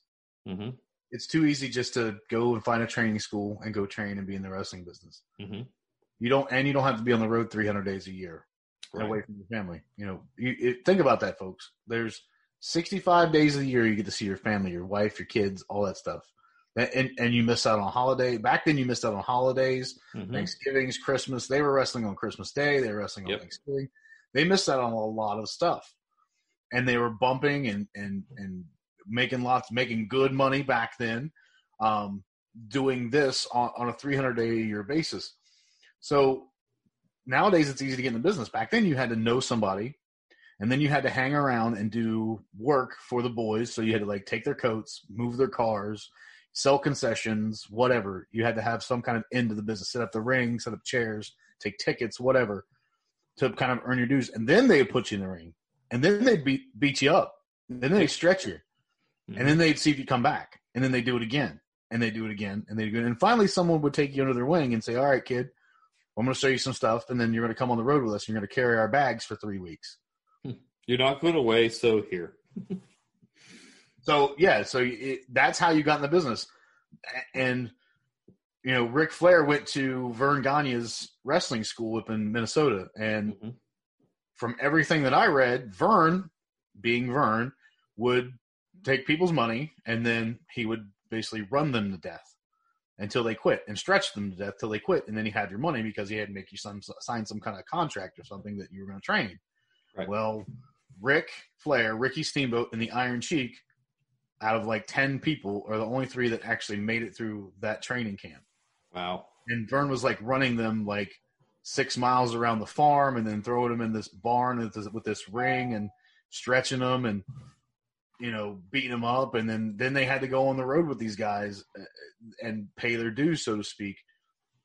So for me, it's a testament to how guys getting in the business nowadays, and, and when you said wrestling royalty, wrestlers aren't like they were back then. You know, you had to learn to cut promos on the fly, you had to learn to talk. Now everything's kind of scripted to what you want to talk about. There's no creativity in your promos anymore. You don't have that No. skill anymore because Vince's writers are writing your promos because they want you to say certain things. Uh, even in, in the, the independent circuit that I worked on, my promoter would come up to me and say, "All right, we're filming this for the show, we're filming this for TV or internet or whatever. I need you to talk about this," and then he would walk away. So then I had to come up with the filler, so to speak, of the promo and say this, this, and this. So knowing Flair and knowing the the the time they had on the the, the NWA programming, those promos are off the fly, off the cuff. There was no scripting.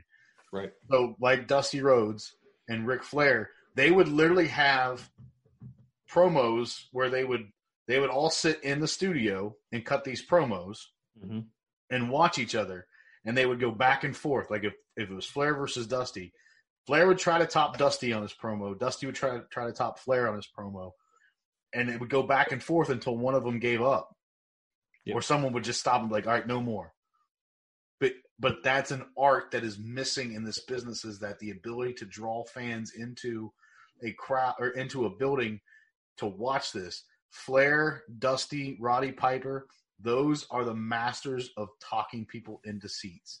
hmm And Oh I yeah, think, I think that Ric Flair is one of the one of the greatest in ring performers of all time, bar none. Amen. He's, I mean, he's he's up there. Yep. Agreed.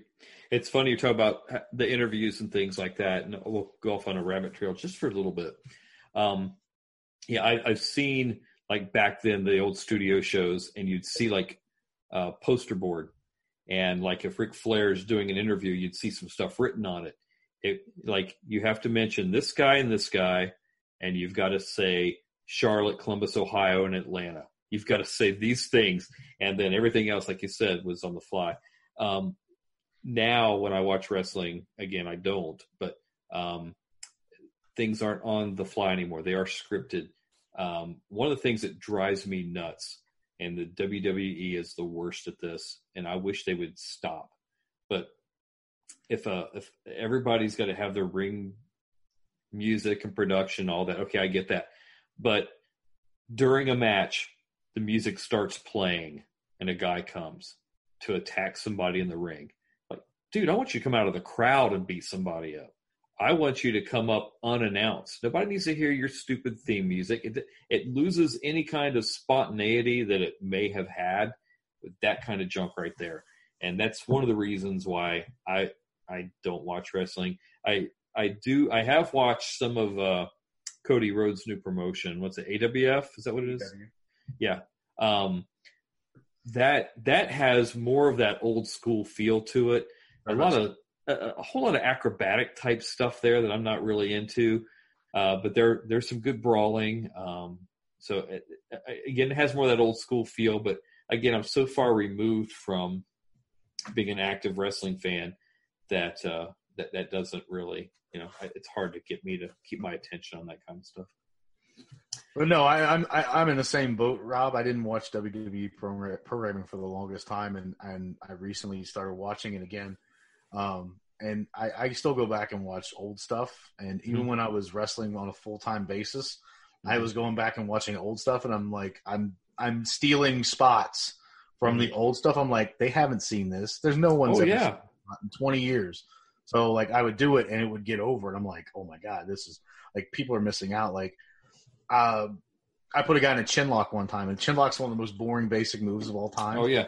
And this guy in the front row, I looked right at him, and he was giving me the thumbs down for putting this guy in the chin lock, Mhm. like booing me for putting him in the chin lock, but not booing me in a way that was good. He was booing me because I wasn't doing the the flippy five star moving back and forth. oh yeah, much.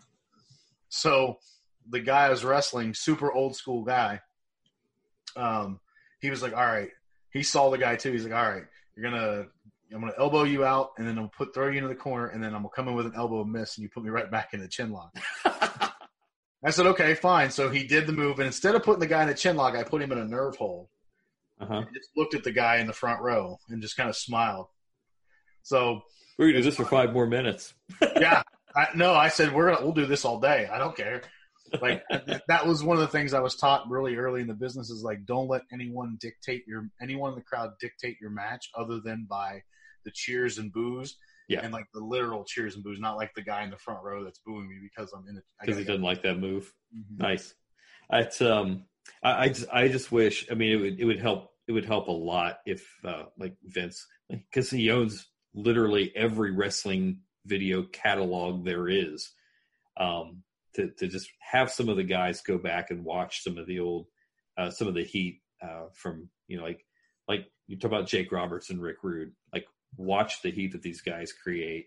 Watch uh, watch what happens when um, uh, when Ricky Steamboat's kids come out you know just stuff like that.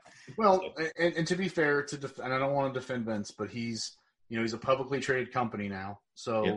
he has investors to appease and Uh-huh. he has television, you know, studios, uh, you know, the USA Network to appease as far as his raw programming goes. and now So- Fox Yeah, and Fox. So he can't he can't really do what was done back in the day. Um, he could to a point, but he can't really do a lot of it now. Yeah, you don't want to go back and rip it off, but I think some of the guys need coaching on this is how you pull the fans into the ring with you.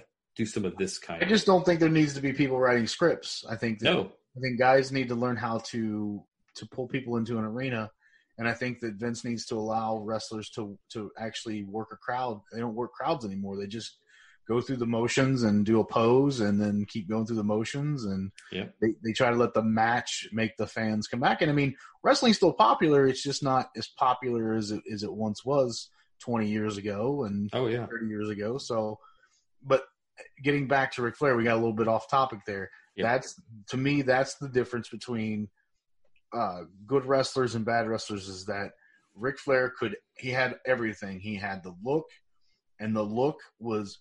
They say that when you're a wrestler, you should either be very close to your personality or way out in left field of your personality. And Ric Flair wearing, you know, a, a five thousand dollar Rolex and you know gator shoes and custom made from head to toe that was Ric Flair he lived that life he lived the gimmick so to speak and it was believable because it was true Right. people see Ric Flair on the street that he was dressed like that when he was out in public in the bars gallivanting like he was that was Ric Flair so he that's how he brought people into the arena is that they he was hated so much people wanted to see him get beat up it's kind of like um, Roddy Piper once said. He said, "Who really made WrestleMania one? Did people come to see Hogan, or did they come to see Hogan beat up Roddy Piper?" They came to see Hogan beat up Piper. that's right. Um, so that's a nice segue. Our number four guy, Rowdy Roddy Piper. This guy, if Sting's my favorite, Piper's got to be my number two. He, oh my goodness. Again, my first exposure, period, to him was on, on Georgia Championship Wrestling. Uh, he came out as all he was supposed to be as a color commentator. That's how they brought him out. And uh, him alongside Gordon Solie, they played off each other wonderfully. So if you go back and watch his old videos, you'll see that.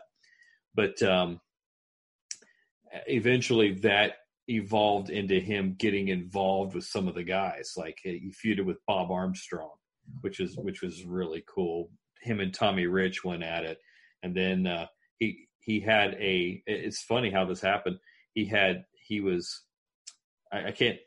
The, the story is to kind of go off. Maybe not absolutely accurate. You could probably correct me, but he was someplace in in real life, and uh, he had stopped a mugger and ended up getting stabbed, and that made national news. Like this wrestler had saved this lady and got stabbed or whatever. So the decision was made was to turn him uh, as a babyface, and so he suddenly. I, I was watching the other day. It all came back. Um, uh, Don Muraco was somebody that he had tagged with a few times, and Muraco was out there talking about like he wasn't.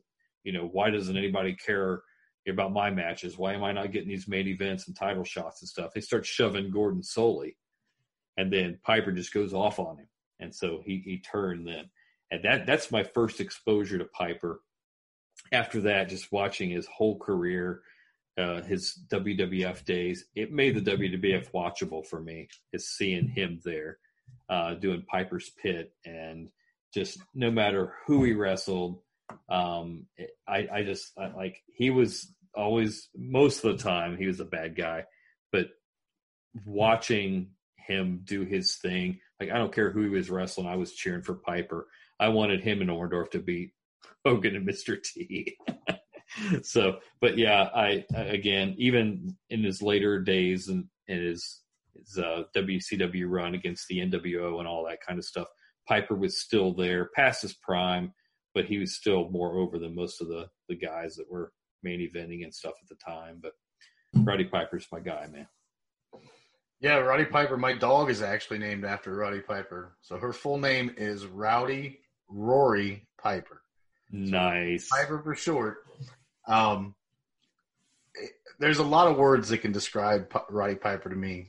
And reading his one of his he has two autobiographies. One was one was written half of part of it was written after he passed. Part of it was written when he was alive. Part of it was written after he passed away. And then he had one before that. Uh, Roddy Piper is a lot of words that can describe him. Like I said, intense, super intense in his interviews, intense in the ring at times.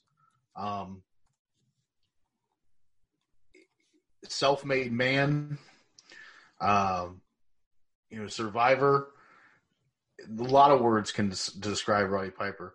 He's one of the uh, he's one of the wrestlers that I respect more in this business than a lot of others because of his upbringing and what he went through, um, and just being his own person.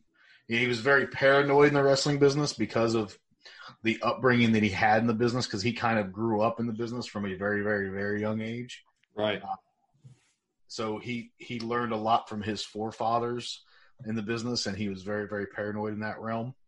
Mm-hmm. Um, but I, when I was exposed to Roddy Piper, I just thought he was annoying. Mm-hmm. Uh, I, I didn't grasp the concept of what a heel was at that point in time. But to watch him now and to watch earlier stuff, I can tell how great of a heel he was and how really great of a baby. He knew how to play both parts very, very well. It mm-hmm. wasn't much of a change in in that person. No, he, st- he stayed the same guy. it was just how he worded things differently. Mm-hmm. Um, I have a couple of Roddy Piper stories. My it's probably one of my favorite all time wrestling rib stories. Now, ribs are considered jokes in the wrestling business for people uh, that don't know. They're either jokes or practical jokes. So, Roddy Piper was a journeyman. He went from Minnesota out to California, up to Portland, over to Georgia, over to Mid Atlantic, up to the WWF. He did a lot of territory, spending quality time in the territory, each territory he went to. So he was in California and he was wrestling for, I believe it was uh, a company ran by G- Judo Gene LeBell, who's very famous in the MMA world. And um, he was told that he was going to uh, Fresno to wrestle a bear. Now, in Roddy Piper's mind, he thought he was just going to be wrestling this huge bear of a man. So he, when he walks into the arena that night, there stands before him a seven foot grizzly bear like a real life grizzly bear. Now, this wrestling a grizzly bear has been going on in, in the wrestling carny circuits for years. Right. And so he's standing there and he's talking to the trainer, and the trainer says, Well, the, the bear doesn't have any front teeth, so if you get your fingers in the front of his mouth, it ain't gonna hurt, but he does have back teeth. So he's sitting there just kind of perplexed as to what he's gonna do, and his friend, uh, the Alaskan Jay York, comes up from behind him and smacks him on the butt and says, Go get him, Tiger. So they go out, and you know you can lock up with a bear. A bear can give you an arm drag. Can a bear can wrestle if it's trained. So he's out there and he's starting to he locks up with the bear, and the bear does a go behind on him, and the bear grabs him by the trunks and starts basically putting his snout in Roddy Piper's trunks, and it's just like he's got him, and the bear's strong, so he's just got him hooked by these trunks, and Roddy's like running around the ring as this bear's got him, and he's yelling at the trainer like, you know, tranquilizing, tranquilizing, because they said if he got a hand, they could tranquilize the bear. So they did tranquilize the bear, but by the time it all wore off, Piper had basically fallen out of the ring with his trunks down to his thighs and he hit his head on the concrete, and he's laying there naked from the waist down, and he's like, "Oh my god, I just almost died from a bear." Come to find out, his good friend Jay York, when he came up and slapped him on the butt, had a handful of honey.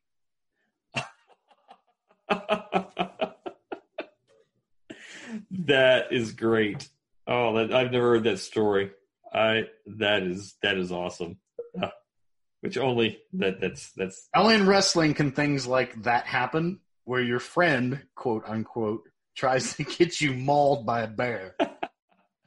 oh, that's funny. For the sheer entertainment of the boys in the back. Yes. Huh. that's great. All right, moving on. Number three. The Ultimate Warrior, the Dingo Warrior, Jim Hellwig.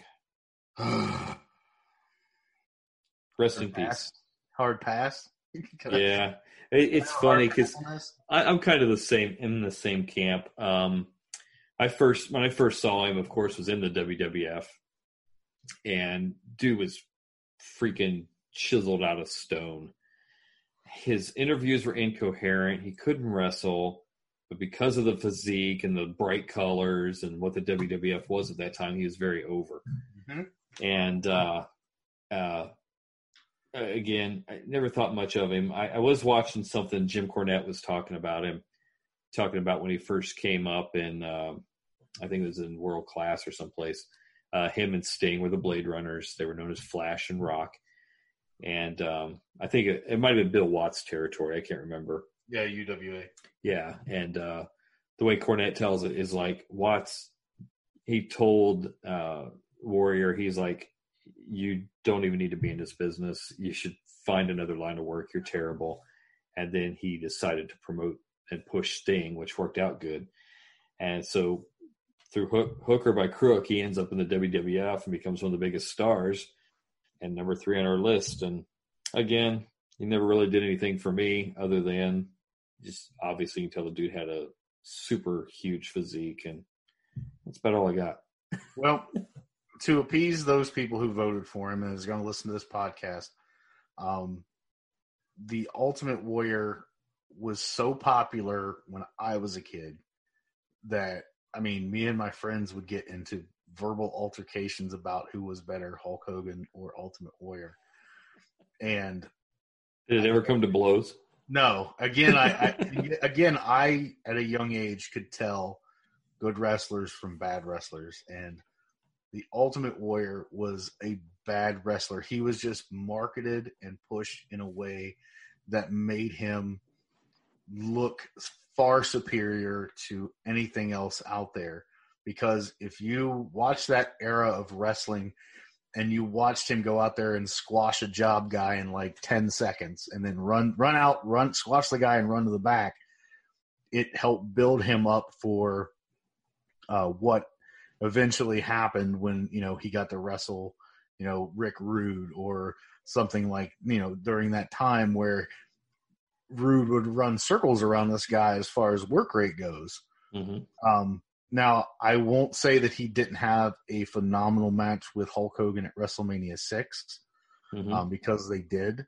Right. Um, but I have to credit that to Hogan actually making him work uh, and making him, you know, making each other kind of look good in that realm. Like they knew how to to work each other. It's a very big testament to, to Hulk Hogan. Mm-hmm. Um, but I was never a fan, and to this, most wrestlers I can go back and look at and say, I didn't like him as a kid, but I like him now.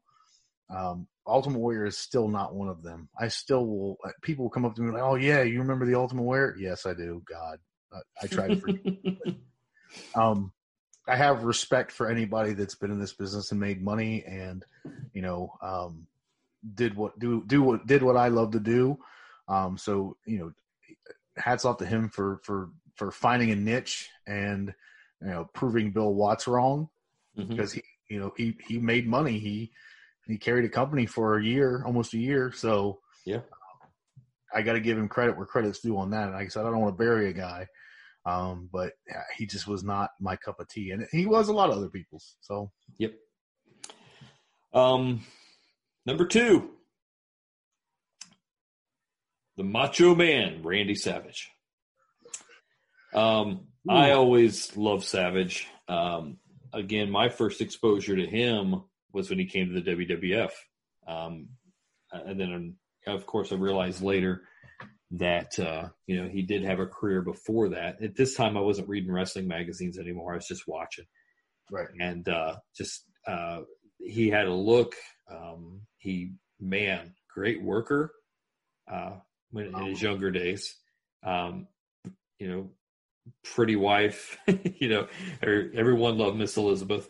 Um, just uh, he was. I mean, the matches he had with Hogan and even with, Warrior and uh, some some of the other guys were just they were phenomenal. Uh, the guy seemed to give everything into every match, and and uh, not being the WWF guy, he was again one of the ones that would make me want to watch the show for when he came out. Macho Man uh, passing away was the worst birthday news I ever got. Oh, it's on your birthday? My birthday. Oh, bummer. And it was it was super weird because when I was five or six, I had a Macho Man birthday cake one time. Wow. Yeah, so it was super eerie. Um, but I woke up that morning and and learned that he'd passed away. So it was kind of a really terrible birthday that happened that day. But um, uh, even as a kid, um, I loved Randy Savage, even as a bad guy. Mm-hmm. I think he was the first bad guy I was ever uh, drawn to as far as everything about him. Like as much as I wanted to hate the guy, I loved how he worked, how he moved, how he flowed in the ring. His interviews were intense. Um, he had a he had a look as far as like uh, how he came to the ring, how he got in the ring, just intense intensity personified, uh, more so than Roddy Piper. Mhm. Um, the first storyline that ever hooked me, and I always go back to this, is Randy Savage, Hulk Hogan, Miss Elizabeth, 1988 or ni- 1989, right before WrestleMania. Savage and Hogan in the back. Hogan Savage thinks Hogan's trying to get with his woman. I remember that. Tosses Elizabeth across the room, and now I'm like, man, I want Hogan to beat that dude up. he threw a woman across the, the room it, and it hooked me that that is the moment in time where i was like fish hooked into this business for good Wow. because i bought into that emotion that was there now when i go back and look at it i'm like hogan's acting's kind of hokey but macho was so intense when he threw elizabeth across that room it still to this day looks like i know there's probably somebody back there either the catcher there was a crash pad hmm but it still looks super legitimate Yes. and it still brings out that emotion in me that I had when I was a five year old child. Mm. Oh my god, like I just want Hogan to beat this guy up so bad. um, I, I I love Randy Savage so much uh, as a, as a as a character, as a wrestler. Um, he is like the opposite Dusty Rhodes to me. Dusty Rhodes is out of shape, uh, but can talk and work and tell stories. Randy Savage is the in shape version of Dusty Rhodes, in my opinion. Yep. Uh, other than Ric Flair, of course, but um, but everything Savage, everybody Savage worked with was better for working with him. Ricky Steamboat was better. Um, their match at WrestleMania three could put, you know, could run neck and neck with something him and um, Flair did. Um, Yep. He even had matches with Ric Flair at WrestleMania eight that were that was really good. Yep. Hogan, he made Hogan better. He everybody he worked with always got better from working with him, and that's a testament to Randy Savage as an in ring performer. Gotcha. And one of my favorite fun facts about Randy Savage is he, he was born in Columbus, Ohio. That's So- very true. He That grew is up in very, very Columbus. true. He, he is a he is a Buckeye. Yes, he is.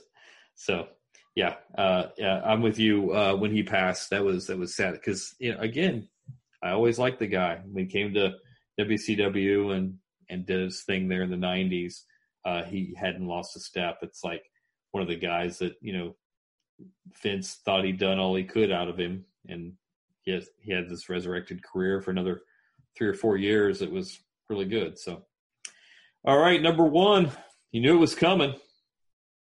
The Hulkster, Hulk Hogan. And I noticed you voted for Hulk Hogan here, Devlin. Was you asked who your favorite wrestler in the '80s was? I did. I did. I mean, uh, I mean, how could you not live in the '80s?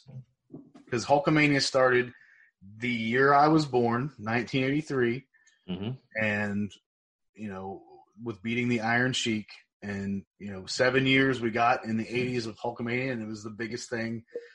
You know, me and Rob have, and a lot of other people have had the privilege of living through two golden eras of professional wrestling. Yep.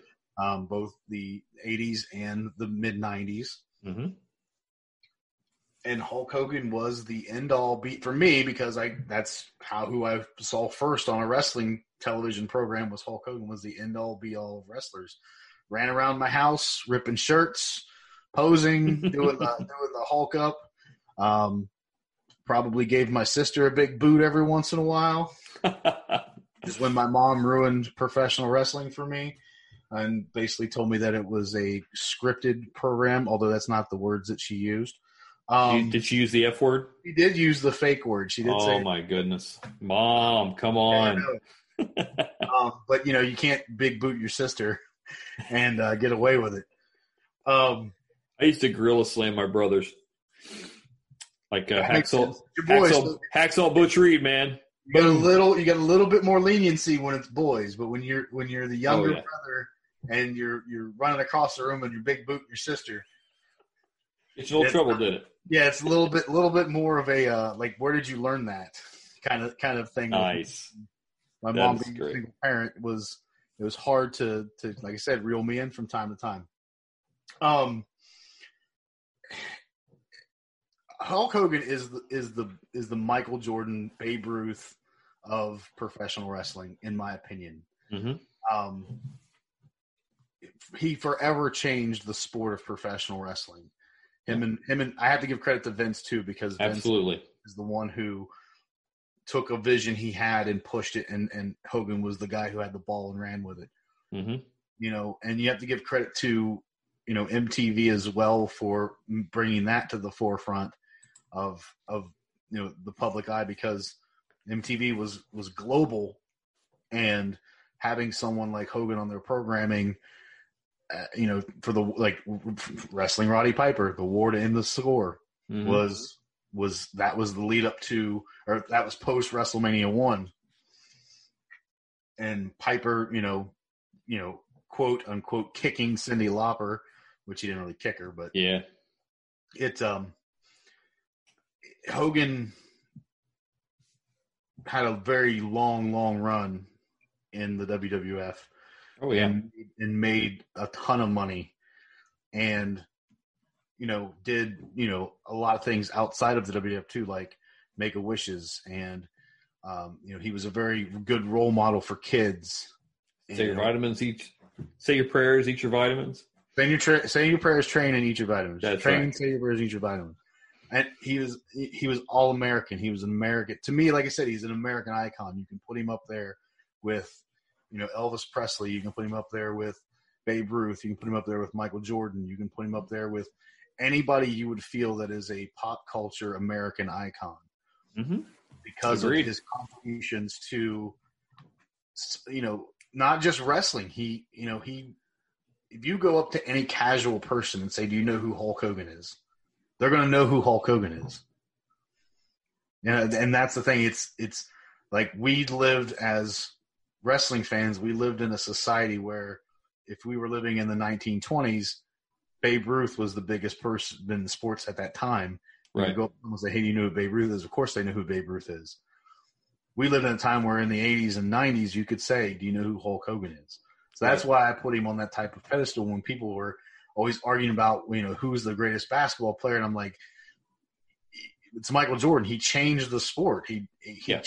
Hulk Hogan changed the sport of professional wrestling to what it is today. Oh yeah. It, it it's funny. I um when I first um first exposed to Hulk Hogan was at the very beginning, the intro of Georgia Championship Wrestling. There was a shot of Hulk Hogan. Um, he was known as a, was it Gold, Terry Terry, Golden. Golden? Yeah, back then.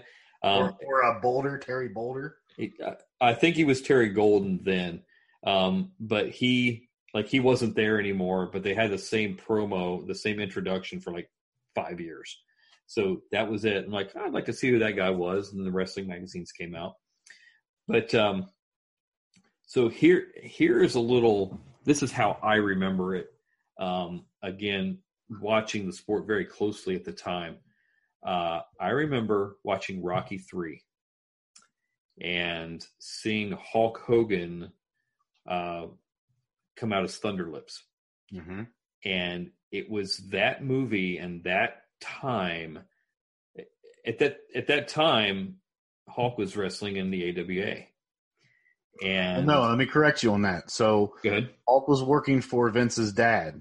He was working for Vince Senior, and Hulk got this offer to go play Thunder Lips. hmm And Vince Senior basically said, "If you go do that role, you're gonna you're, you're not gonna have a job here." Hmm So he went and took that role because Ah. a lot of money. hmm Then he went to the AWA after that because he didn't have a, he didn't have a job. Okay. You know, no one would book him. So he went to Verne, and, and Verne was going to put him, you know, as the as the big champion because he had all this momentum from from being in Rocky Three. Sure. And Vince Jr. took over the company in that transition period, and Vince knew the same thing and offered him more money to come over there, and basically would put him as the as the Okay. So part of that is how I remember. I I, I didn't realize that Vince Senior had given the ultimatum. Well, yeah, because he was because Yeah. Vince Senior is the guy who gave him the name Hulk Hogan because he loved ethnic names, and Hogan being an Irish name, he gave him the name Hulk Hogan. Oh, gotcha. Um, so I I remember um, him going to the AWA. I was thinking that he was already with the AWA, like when Vince maybe you know, in hindsight now, Vince let him go. That he went immediately to the AWA. I didn't realize there was a gap where he wasn't working anywhere, but I digress. Um, but yeah, it was after Rocky Three, the whole thing, and that's when Hulkamania really started getting momentum. And I, I think there was some heat between Bockwinkel and Vince when he hired Hogan away too, Yeah, Verne. Yeah, because or or Verne. Verne, Verne offered the Iron Sheik like two hundred and fifty thousand dollars to hurt Hogan in the the match where they switched the titles really. because because Hulk balked at Verne's offer in the AWA to stay because Vince offered him so much more money to come over there. hmm So Sheik was brought into Verne's office and he rejected the offer. And th- that's why you still see the Iron Sheik on Vince's programming because of his loyalty to not do that to to Hogan in that title switch in January of 83. Wow, good stuff, man. See, I learned something. Um, I do. Um, I I I remember kind of not being really a Hulkamaniac so much because it was too cartoony for me. But all these years later, watching matches, watching interviews, seeing how he he really again he's not the best wrestler um, physically. You could go watch some stuff from Japan that he did. Really? You talk about yeah, Hogan putting on some good matches. Let me tell you, I, I was I was not sold on that either until I went and someone uh, tuned me into a match in Japan he had. I think it was was with Fujinami, hmm um, and it is a phenomenal. Hogan works like Ric Flair, Ricky Steamboat type working. Really? It's super phenomenal, super phenomenal. I guess you didn't feel like you had to do that in the U.S. Just be big and You don't have the to look. if you ever listen to Bruce Prichard's podcast, it's a whole thing. Uh, he talks about Vince's always wanting Hogan to be able to pose at the end of shows or end of matches. hmm So that Hogan, when you don't have to do much, why do it? Too much Yeah. is too much. And for American true. fans, that's all they needed was what we got here of Hogan. In Japan, you've got to do stuff to make the crowd appreciate you. Nice. Good to know. Good to know. Um, so uh, seeing him go through all that and then coming to WCW and then uh, the NWO stuff, uh, you know, start started liking Hogan a little bit more. Towards the end, it was really bad with Russo and all that, but um, yeah, Hogan very deserving of that number one spot for sure. And uh, so yeah, that's good stuff. So last part we're going to have here is we are going to go through like we went through these lists. Are there guys that weren't mentioned that you that that you that really defined 80s wrestling for you?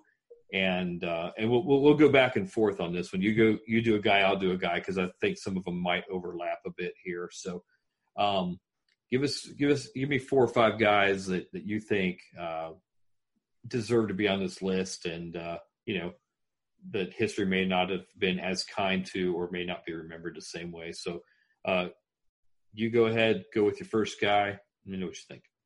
Um, so I, the list covered, I think, the heart of, you know, wrestling, like mainstays in the '80s. I, I really think that your voters did a really good job of letting us talk about the the mainstays. You know, Flair, uh, Dusty. You know, I, I, think Dusty should have been a little higher, but um, uh, Hogan. Um, for, if I have to say, and as much as I'm not a fan of them, I have to say the Road Warriors that have to be have to be one of them mm-hmm. because that it, I know it's two guys, but as a tag team, they were um, some of the most over guys in the wrestling business as a unit. Yeah, I love and those guys. They are, yeah, and to, you know, still you're a big fan of them to this day. Um, they are uh, they are like the the epitome of wrestling tag teams in in that era. Mm-hmm. Um, so I which, think which at, at, some point I would like to do a, a, show on tag teams of the '80s. Of course, it probably won't be as many to talk about, but um, I, th- I think that I think that that they they deserve to be up there. Like I said, I think that as much as I'm not a fan of their in ring work and personally meeting one of them and having having words with this person. Um, really? Yeah. Um, oh yeah, you told me about this. Yeah. Um, I, I I'm not saying that me and him got into like a verbal altercation or anything like that, but uh, he just didn't um, he didn't come off as a very nice human being. Um, but uh, I think that they deserve, as far as we're talking about 80s wrestling, they deserve to be up there. Yeah. Um, and I wish they were on the list um, so we could have talked about them. So there's there's one of mine. I don't know if I hope I didn't steal that from you. No, you didn't. You didn't. Um, of course, I uh, um, uh, you know they're again one of my favorites. Um, just when they debuted in Georgia, um, you believe those guys really come out of the apocalypse. you really believe they would beat you up. So that was uh, that was good stuff. But but the guy I would say that missed out on this list is one of my all all time favorites is Ricky Steamboat. Um, just man, the guy again, like Flair, uh, like Piper, uh, like Savage, like this guy did not ever have a bad match, in my opinion. He's also just, the only wrestler in the history of wrestling to never be a heel. Really? Huh? You know what? You're probably was Sting ever a heel? Yeah, he was in like the NWO for. Yeah, but he wasn't a heel though. I think he was a heel in TNA too. Yeah, he was a heel for a little bit in TNA. You're right, but yeah, in the NWO they were kind of a babyface faction when Sting was part. They were tweeners. Yes, yeah. It was more of a gray area between faces and heels during that era too, which yeah. another thing that made it so good. Yeah, I, I, I, I someone, someone told me like in the like a, a, a, a worker in the wrestling business one time said that he didn't want he he's not in the business. He didn't live. He didn't last very long in the business because of this reason. Uh, he said he didn't want he, he didn't want the fans to boo him, and I basically looked at him and said, I said you cannot be Ricky Steamboat as a number for a couple reasons. One, you can't work like Ricky Steamboat, and two, you can't. you don't look like you can't you can't physically be like Ricky, Ricky Steamboat. He was a he looked like a million bucks. Wow. Was was Dusty ever a heel? Yeah, he joined the NWO for a very short period of time there. In the oh yeah, yeah, yeah. I remember now. Gotcha. Good job. And he was dealing with Dick Murdoch. Yeah. The, uh, the Texas. The oh wow, yeah, that's way way back. But they they got back together years later as baby faces. I remember that. Oh no, I, I love watching Dick Murdoch's work. Love it. Yep. Uh, I remember going to a match one time uh, in Columbus, and uh, I I had a little American flag, and I handed it to him on his way to the ring, and he made the made the ring announcer hold it while he saluted it. Nice. That was good stuff. So yeah, so Ricky Steamboat would be my next guy. How about you? Who's your next guy? Well, to to pat, piggy boat off of or piggy piggy boat piggyback off of what you said with Ricky Steamboat, I actually had an opportunity to do a training seminar with Ricky Steamboat. Really? Yes, uh, a couple years ago, and got to pick his brain a little bit, and uh, he taught me he taught me some stuff that I and I had been in the business for probably 13, 14 years at that point, and he he he taught me something that day that I didn't realize I was doing, and it was it was cool to have that kind of coaching. Nice. So how was he as a person? Phenomenal, one of the nicest Sure. guys ever. Kind of the guy you see in the rings, the guy that you met, huh? He's a baby face, twenty four seven. Wow. Good stuff. Good stuff. Who's your next guy?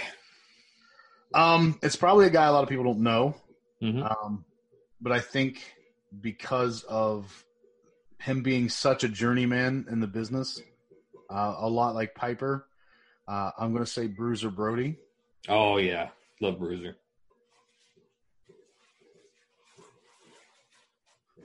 I think that um, Bruiser get got a bad rap in the business, and uh, his life ended very shortly and tragically. Yep. Um, but I think that if you watch some of his stuff, he was one. He is. He's either the the greatest brawler of all time, um, or I don't know who you could put up above him. Maybe Terry Funk. Mhm. Um, but he also had some phenomenal in ring work too, and his stuff in Japan. Oh my god, it, it is some of the greatest stuff of all time. Nice. Yeah, I um I remember seeing him again. He he as a journeyman was in Georgia for a while, and uh, just the, the, guy was just weird. Just you know the interviews, the in ring work. He was just weird. He had a little like a little tick to him, and uh, yeah, him passing. I would love again put him back in that hardcore heaven with Cactus and uh, Sandman and and stuff like that. I, I would love to see all those guys just go at it. That would be good stuff. So yeah, love Bruiser Brody. So my next guy, Double A, Arn Anderson. You know, it, it, it's he is one of the one of the guys that I remember. Um, you know, back from the Georgia days when he was very first coming up. Uh, he was billed as Ole Anderson's nephew, I believe is what they called him and um, I remember him tag teaming with Matt Borne back in those days, and uh, just something about him. He just he just the way he moved in the ring, uh, his his uh, he was great on the mic. Um, just Arn Anderson was just uh just a great worker. Love the guy. Even to this day, um, I look back at some of his old matches and and some of the stuff of the Four Horsemen and all of that, and his work with Tully and the Brainbusters and the Four Horsemen and all that. It was just uh, he was he was great. I would I would put Tully up there too, but but Arn was Arn, Arn was my guy. Arn Anderson is the greatest professional wrestler never to win a world title. He is. I couldn't think- argue that. I think that when the Horsemen split and we had Arn and, and feuding with Ric Flair, Mhm. I think Arn having the belt would have been because Flair was the baby face. I think Arn and Flair feuding over that belt would have been some phenomenal work. Would have drew a lot of money. Um, I wish it would have happened. I have nothing but the utmost respect for Arn Anderson. I became an Anderson in professional wrestling. I tried to live up to that standard. Uh, I'm not saying that I'm anywhere anywhere near the echelon of Arn Anderson, but um, I tried to do it justice as I could. Um, but yes, I totally agree with you that we should have talked. We should have talked about the Horsemen in general.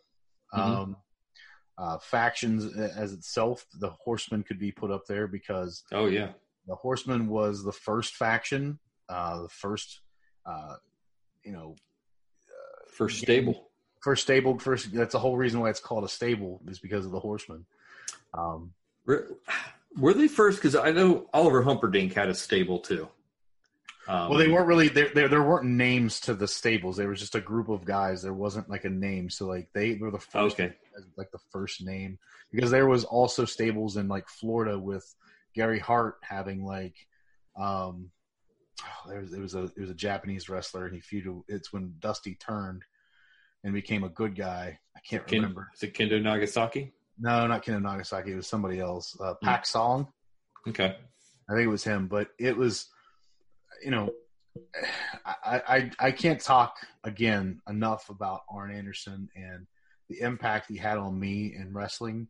Um, because I when I became decided to become an Anderson, I had to watch a lot of Arn Anderson footage and tapes and over and over and over again just to kind of pick up on mannerisms and things that he did and how he sold and how he always like Ric Flair, he tried to make guys look phenomenal in the ring and He did a great job of it. a lot of giving with Arn Anderson, a lot of giving.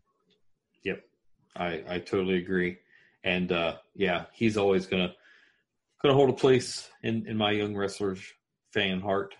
so Yeah, I'll know mine too. Trust me. yes. So okay, who's your next guy? Um, it's hard. As like I said, we covered the the creme de la creme of '80s wrestlers. It's very hard. Yeah, I've only got one guy left, so Oh, okay. Um, let's see. I'm going through the Rolodex of wrestlers that I think should be on there. Just running through them here. Um, I want to say, I want to say Rick Rude. Oh yeah, Rick Rude. Yeah, I thought about him when I put this this honorable mention list together too. Yeah. Um, I know Rick had a prior career, and I actually I have one more too. But Rick, I know Rick had a prior career in wrestling in like uh, UWF, um, Mid South, um, and he kind of was a journeyman too. Mm-hmm. But he, you know, when I was first exposed to him, it was in the WWF events, and the character was super sleazy, um, and apparently like you know, Rick, that was the complete opposite of how Rick Rude was in real life. Really? Uh, yeah, like a family man, you know, always in, you know, in the hotel room, behaving himself, you know, not going out gallivanting and drinking. And, you know, th- he wasn't like the slime ball that you saw portrayed on TV. Mhm. Um, but he always, for me, was like a heat magnet. Like he could, he could just get heat. He didn't have to do much. Like he just get heat just walking out there and that big long robe and that music. And then he would tell the, the guy to cut his music. And then he would say something like, well, I need all of you Columbus sweat hogs to shut your mouths so you I can take my robe off so you can see what a real man looks like.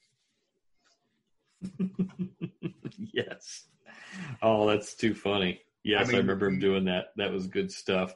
We always I- make we have it. Well, me and my friend Dante, my one of my tag partners in the wrestling business, we always have a joke about um, people's boots. Mhm. And so, if you ever watched Rick Rude and you saw his boots, he had boots that went up to like his kneecaps. Yeah. We'd always call them that you can't be late to the show boots because it takes you like three hours to tie those boots. That's funny.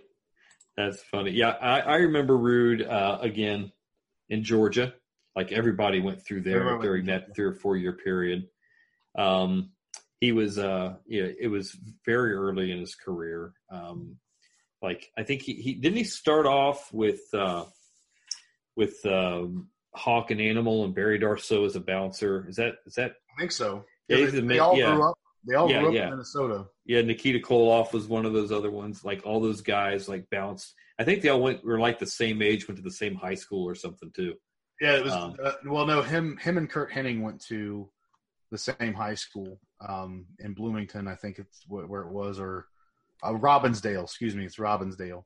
They both went to the same high school together, and then they all ended up at this bouncing at this like bar that was very popular in Minnesota at the time. So that's where like Barry Darsow, Road Warrior Animal, and Hawk, um, uh, Mr. Perfect. A lot of those guys came through that. Ken Patera, all those guys kind of came through that, that bar and was bouncers at one time and met wrestlers, and that's how they got in the business.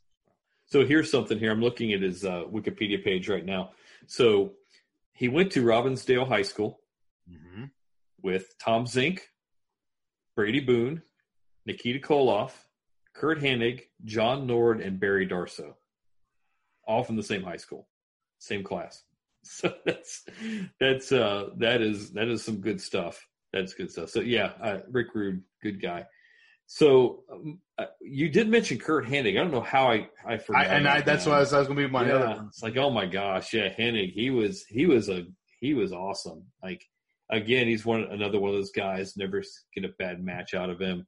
Um, I think he was AWA champ for a while. Yes. Bockwinkel, Bach, the Bockwinkel Hennig feud is some Yeah. good stuff.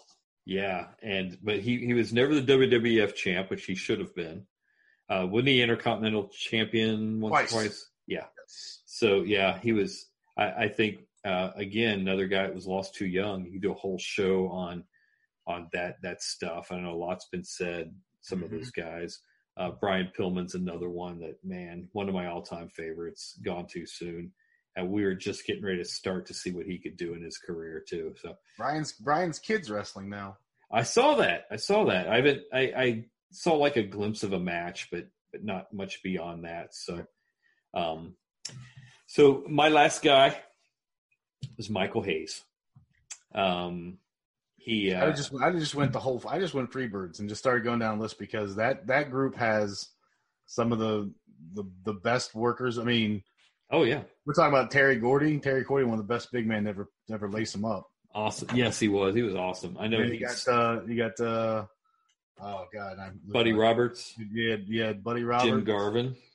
But no, Garvin was Garvin was one of the originals, but he probably him and Hayes probably ran some Freebirds. I, I catch I catch a longer lot than anything. for I catch a lot of heat for saying that Jimmy Jam Garvin is one of my favorite Freebirds, but I love Jimmy Jam Garvin. I do too. Yeah, he's a Freebird to me. I mean, because they, they did it longer than the three original Freebirds stayed together. Right. Because I think they're probably doing it a decade or more. I have to correct you. It's Buddy Jack Roberts. It's not Buddy Buddy Jack, that's right. He went well. He went by Buddy Roberts when I first heard him, and they started calling him Buddy Jack later, and it was kind of weird to me. But uh, but um, yeah, Michael Hayes, like like I said, when I very first started wrestling, he was one of the guys that hooked me into watching every single week. Mhm. um, when he when he turned him and uh, when the Freebirds broke up and he was a baby face like he had like he had about every partner under the sun. He Tommy Rich was his partner for a while. Otis Sistrunk from the Raiders was his partner. I remember they wrestled each other in Columbus or him him and Sistrunk wrestled as a tag team in Columbus against Gordy and Snuka.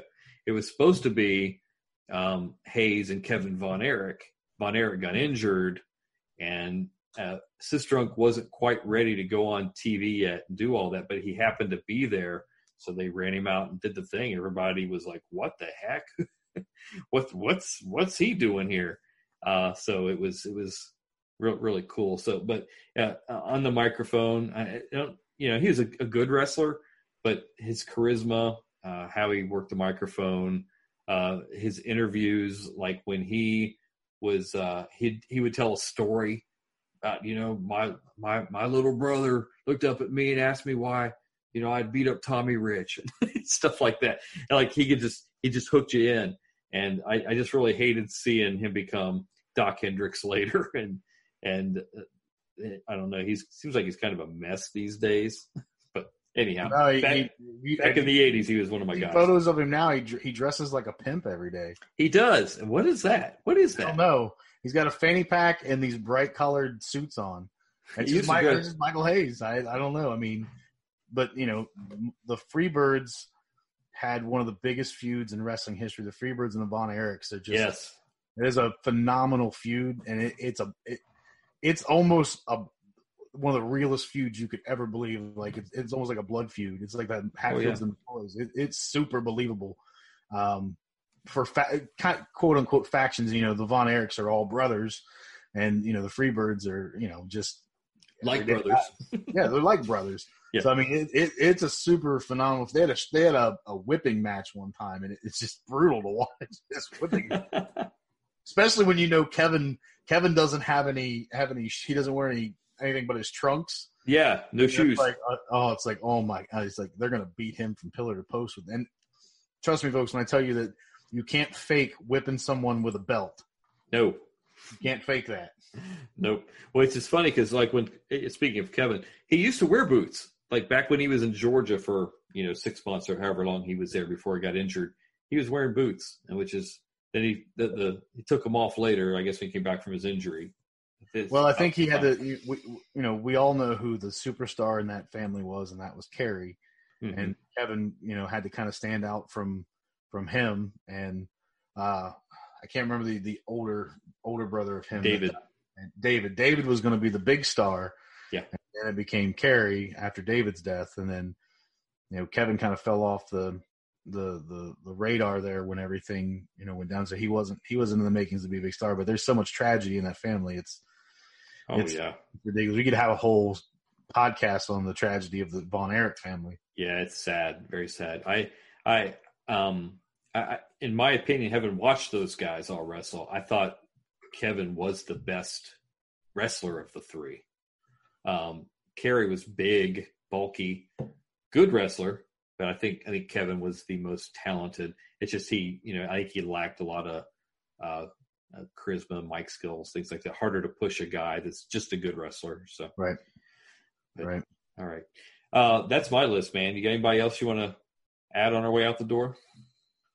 Um, I want to give a like an honorable mention not to wrestlers, but Mhm. to a manager, Mm-hmm. and that's going to be Bobby Heenan.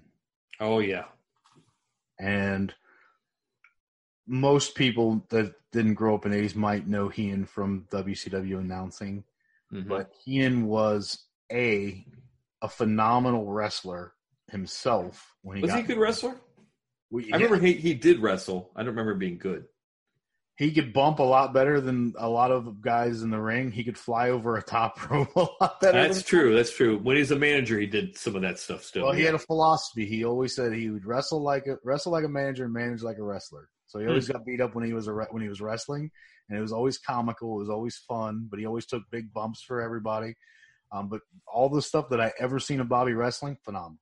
Hmm. But Bobby could talk and talk and talk and talk and talk, and I, I, I only bring this up because I've read Heenan's book.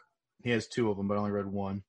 Mhm. And he talks about uh, Blackjack Mulligan, Yeah. which is father of uh, Barry Windham, right. Neil Windham, all those guys. The you know, and um, you know Bray Wyatt. That's his grandfather, great grandfather, Hmm.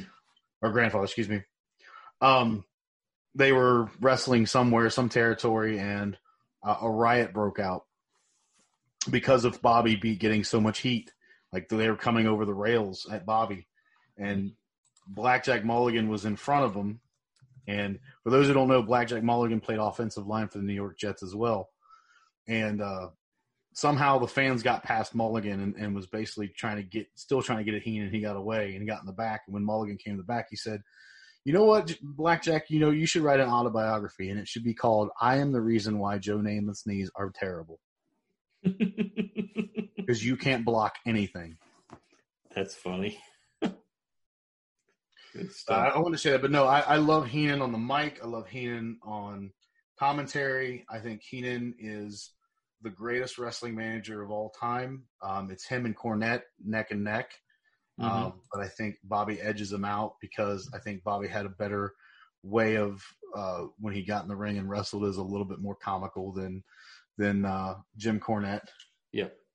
Yeah, I, I thought, uh, yeah, I would say Heenan's the best. I would put Cornette up there, and I put Paulie dangerously after that. Not Paul Heyman, but Paulie dangerously. Paulie Dangerously because he's because Paulie Dangerously is a psychopath when he gets the mic in his hand. Exactly. Love the guy. So, um, gosh, we could we could go on and on forever, but I think we probably lost most of our crowd. That's okay. This is just for us anyway. Yeah, no, st- nah, stick with us, folks, man. Stay with we get another hour. We're going to talk about announcers now. Why Gordon Solie's the all-time greatest, but you know that's okay. Well, that might be a difference of opinion there. That would be. I saw your uh, survey you put on Facebook last week, and I had to respond to it. I- I'm always going to put Gordon. I don't care if somebody comes along better. I'm still putting Gordon. He's my guy.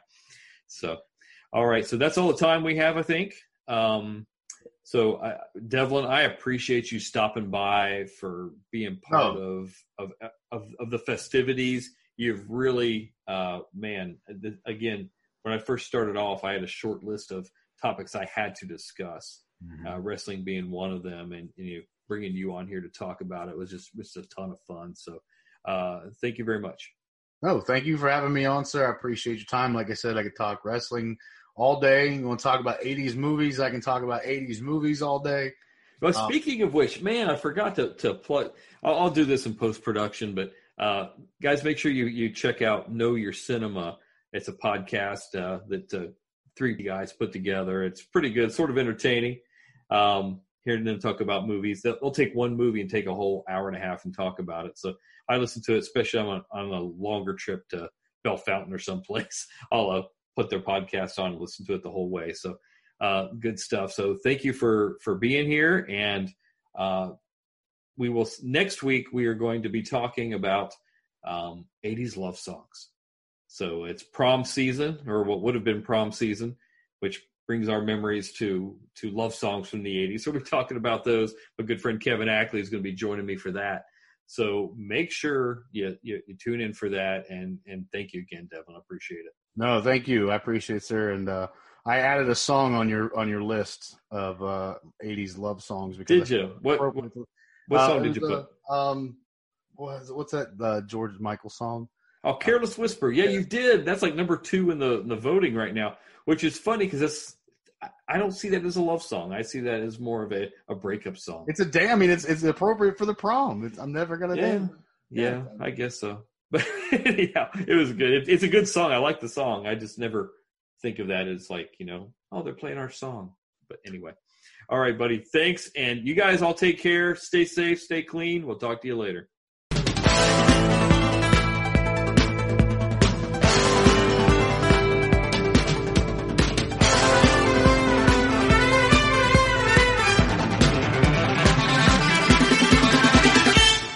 Until next week, Gordon Solie saying so long.